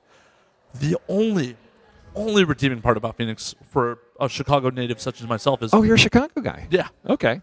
there's a lot of Chicago, like, chains down there. There's Giordano's Pizza, there's Okay. Lou Malnati's, there's Portillo's. So I Now, wanna go be now I grew up in New Jersey, so I can't get behind you on the pizza thing. I understand. All right. Actually, what you should try next time you're in Chicago. I do the Chicago Improv a lot, Okay, cool. which is, which is actually not in Chicago. Yeah, it's in Schaumburg. Schaumburg. yeah, I, I used to go there a lot, like when I lived in Chicago. okay, great. I actually just told a bunch of my friends to go see Bert there in like two weeks. Oh, absolutely. I'm hoping. I'm hoping to get Bert on my podcast at the Phoenix Festival. I have not approached him yet. I grabbed him on Friday, and we're going to do a full show of this. Oh, awesome. Once he's drinking again. And I'm putting my hand over my mouth in hopes that nobody hears this. I'm hoping Bert starts listening to this. So okay. Bert's been on my show. He's awesome. Yeah, it was just bad timing. It's like you're doing sober October, and uh, I actually can sit down with you. Like, right. God damn it! I know, right? This show's about drinking. That's the other thing too. That's at the end of October, and he's still going to be in sober October. Yeah, So I don't know. We'll see. won't be as much fun. I know. I know. What you should do is like go to one of the Chicago chains and get the thin crust. It's Oh, okay, because I've only had the deep dish. Like Giordano's does a really good thin crust. It's like a cracker crust, Right. And they cut it in squares. Right. Actually, really good. That's Okay. what that's what like real Chicagoans actually eat on a regular basis. Oh, really? They don't eat the, the deep, deep dish is like once in a blue moon. because it's really fucking a lot. Yeah, Because you can't like the thing about Jersey and New York is like let's go get a slice. You get a slice and you continue on your day. Yeah, you, you yeah, agree. you sit down with a deep dish. That's an hour. yeah. That's, That's an hour and a half. with your family. Yeah, yeah. It's, it's like you know Christmas morning. They got to open the present. Absolutely. Absolutely. Open the present. Yeah, but the thin crust like square cut is really what real Chicagoans eat on a regular basis. Okay.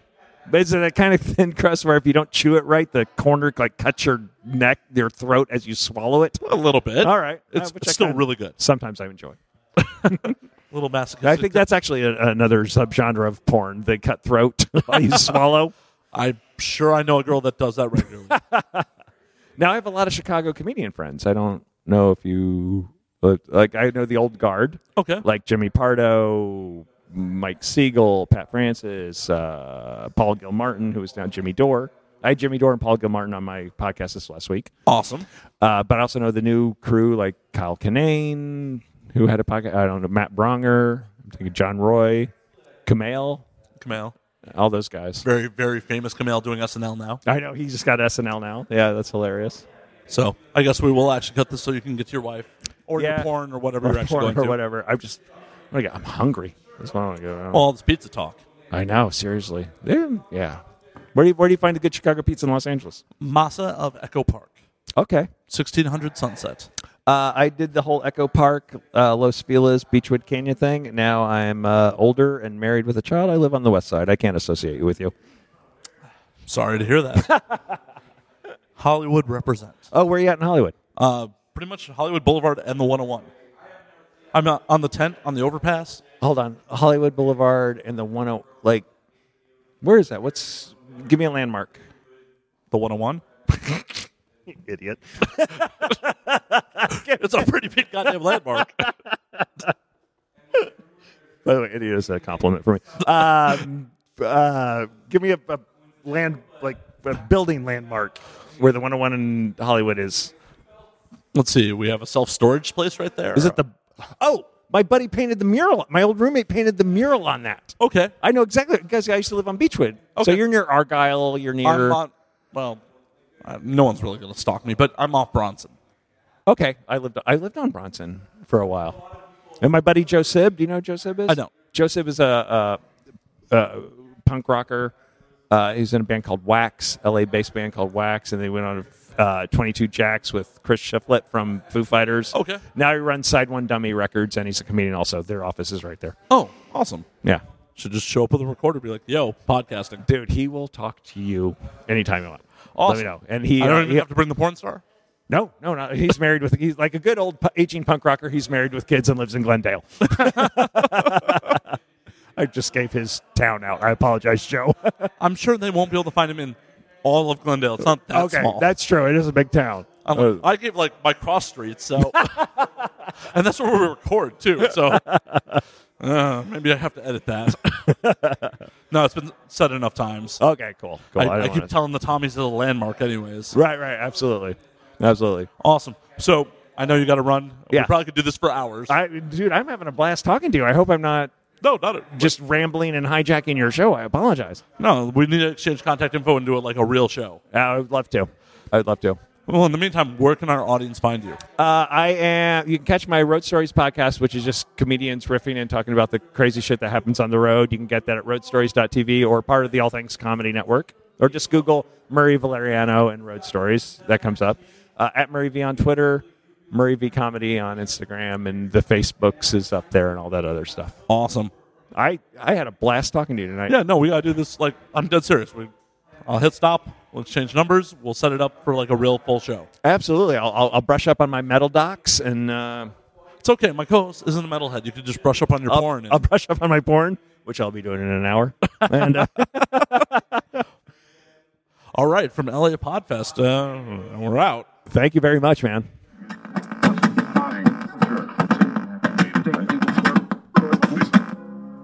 LA Podfest Day Three. We were sitting down with Samm Levine, star of not another teen movie.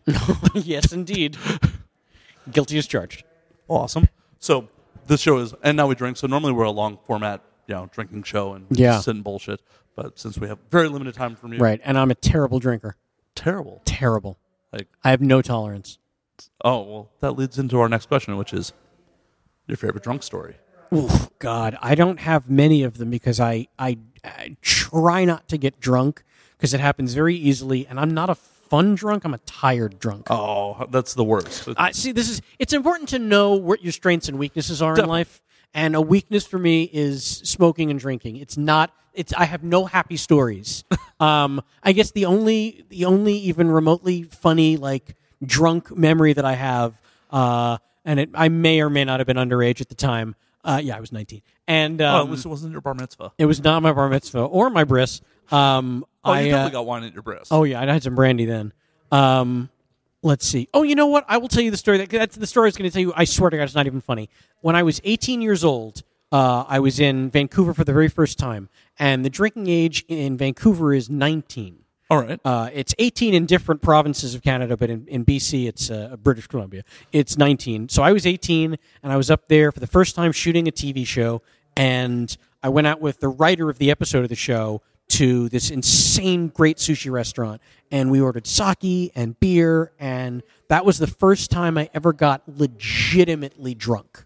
Awesome. I'd been buzzed on, you know, beer and what before, but like this time I was fucking hammered. and uh and so the restaurant was uh, at the top level of a Holiday Inn. It was a sushi restaurant. The best sushi comes from Holiday Inn. Not well. This guy, he's so famous. I believe his name is Tojo.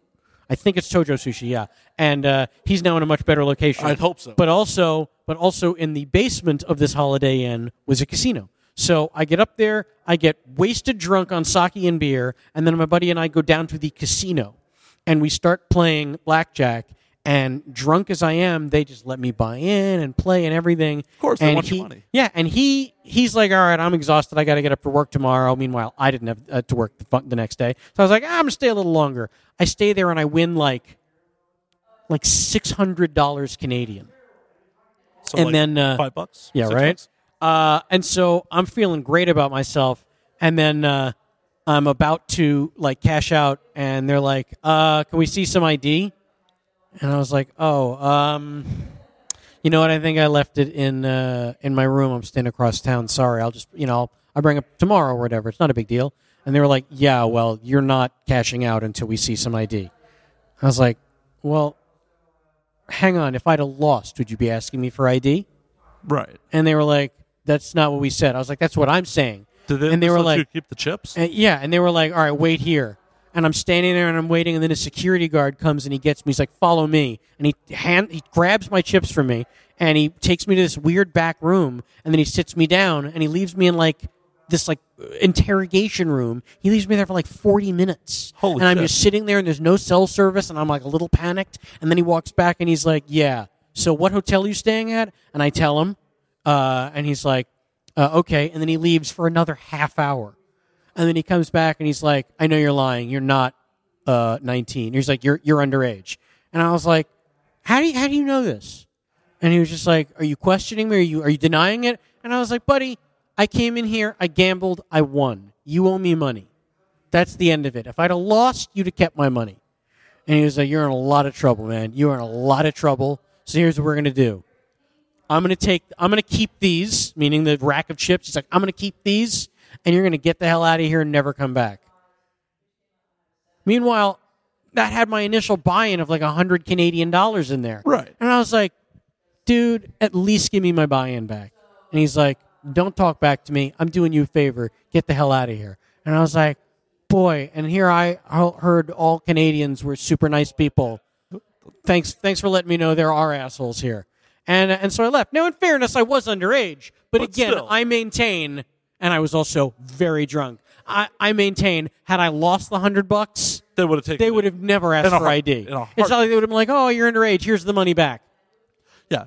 There they would go. have been like, they would have taken the money. To hell, you want a line of credit? You Yeah, wanna, right? Want to gamble some more? Yeah, now that's not a great drunk story, and me being drunk really only adds to how belligerent I was. Because if I'd have been sober, I'd have been like, "Oh shit, I should probably get out of here. This could turn really bad. This could be like an incident. They could have me arrested. They could call the producers of the show I'm working on and have to have them bail me out." So that's the drunk aspect. Is I was too drunk to realize how quickly south that could have gone. I still feel like you handled it correctly. I th- thank you. I mean, I, I feel like maybe in hindsight I did because I didn't wind up getting arrested. I feel okay about it, but uh, yeah, man, I'm a bad drinker. Good to know. There it's you good go. To, as you said, it's good to know your strengths and weaknesses. Yep. Samm, I know you're on very limited time. Yeah. Thank you for doing the show. Where can our audience find you? On social media. Uh, you can find me on Twitter and Instagram. I'm at Samm Levine, S A M M L E V I N E. Awesome. Thanks, Samm. Thank you.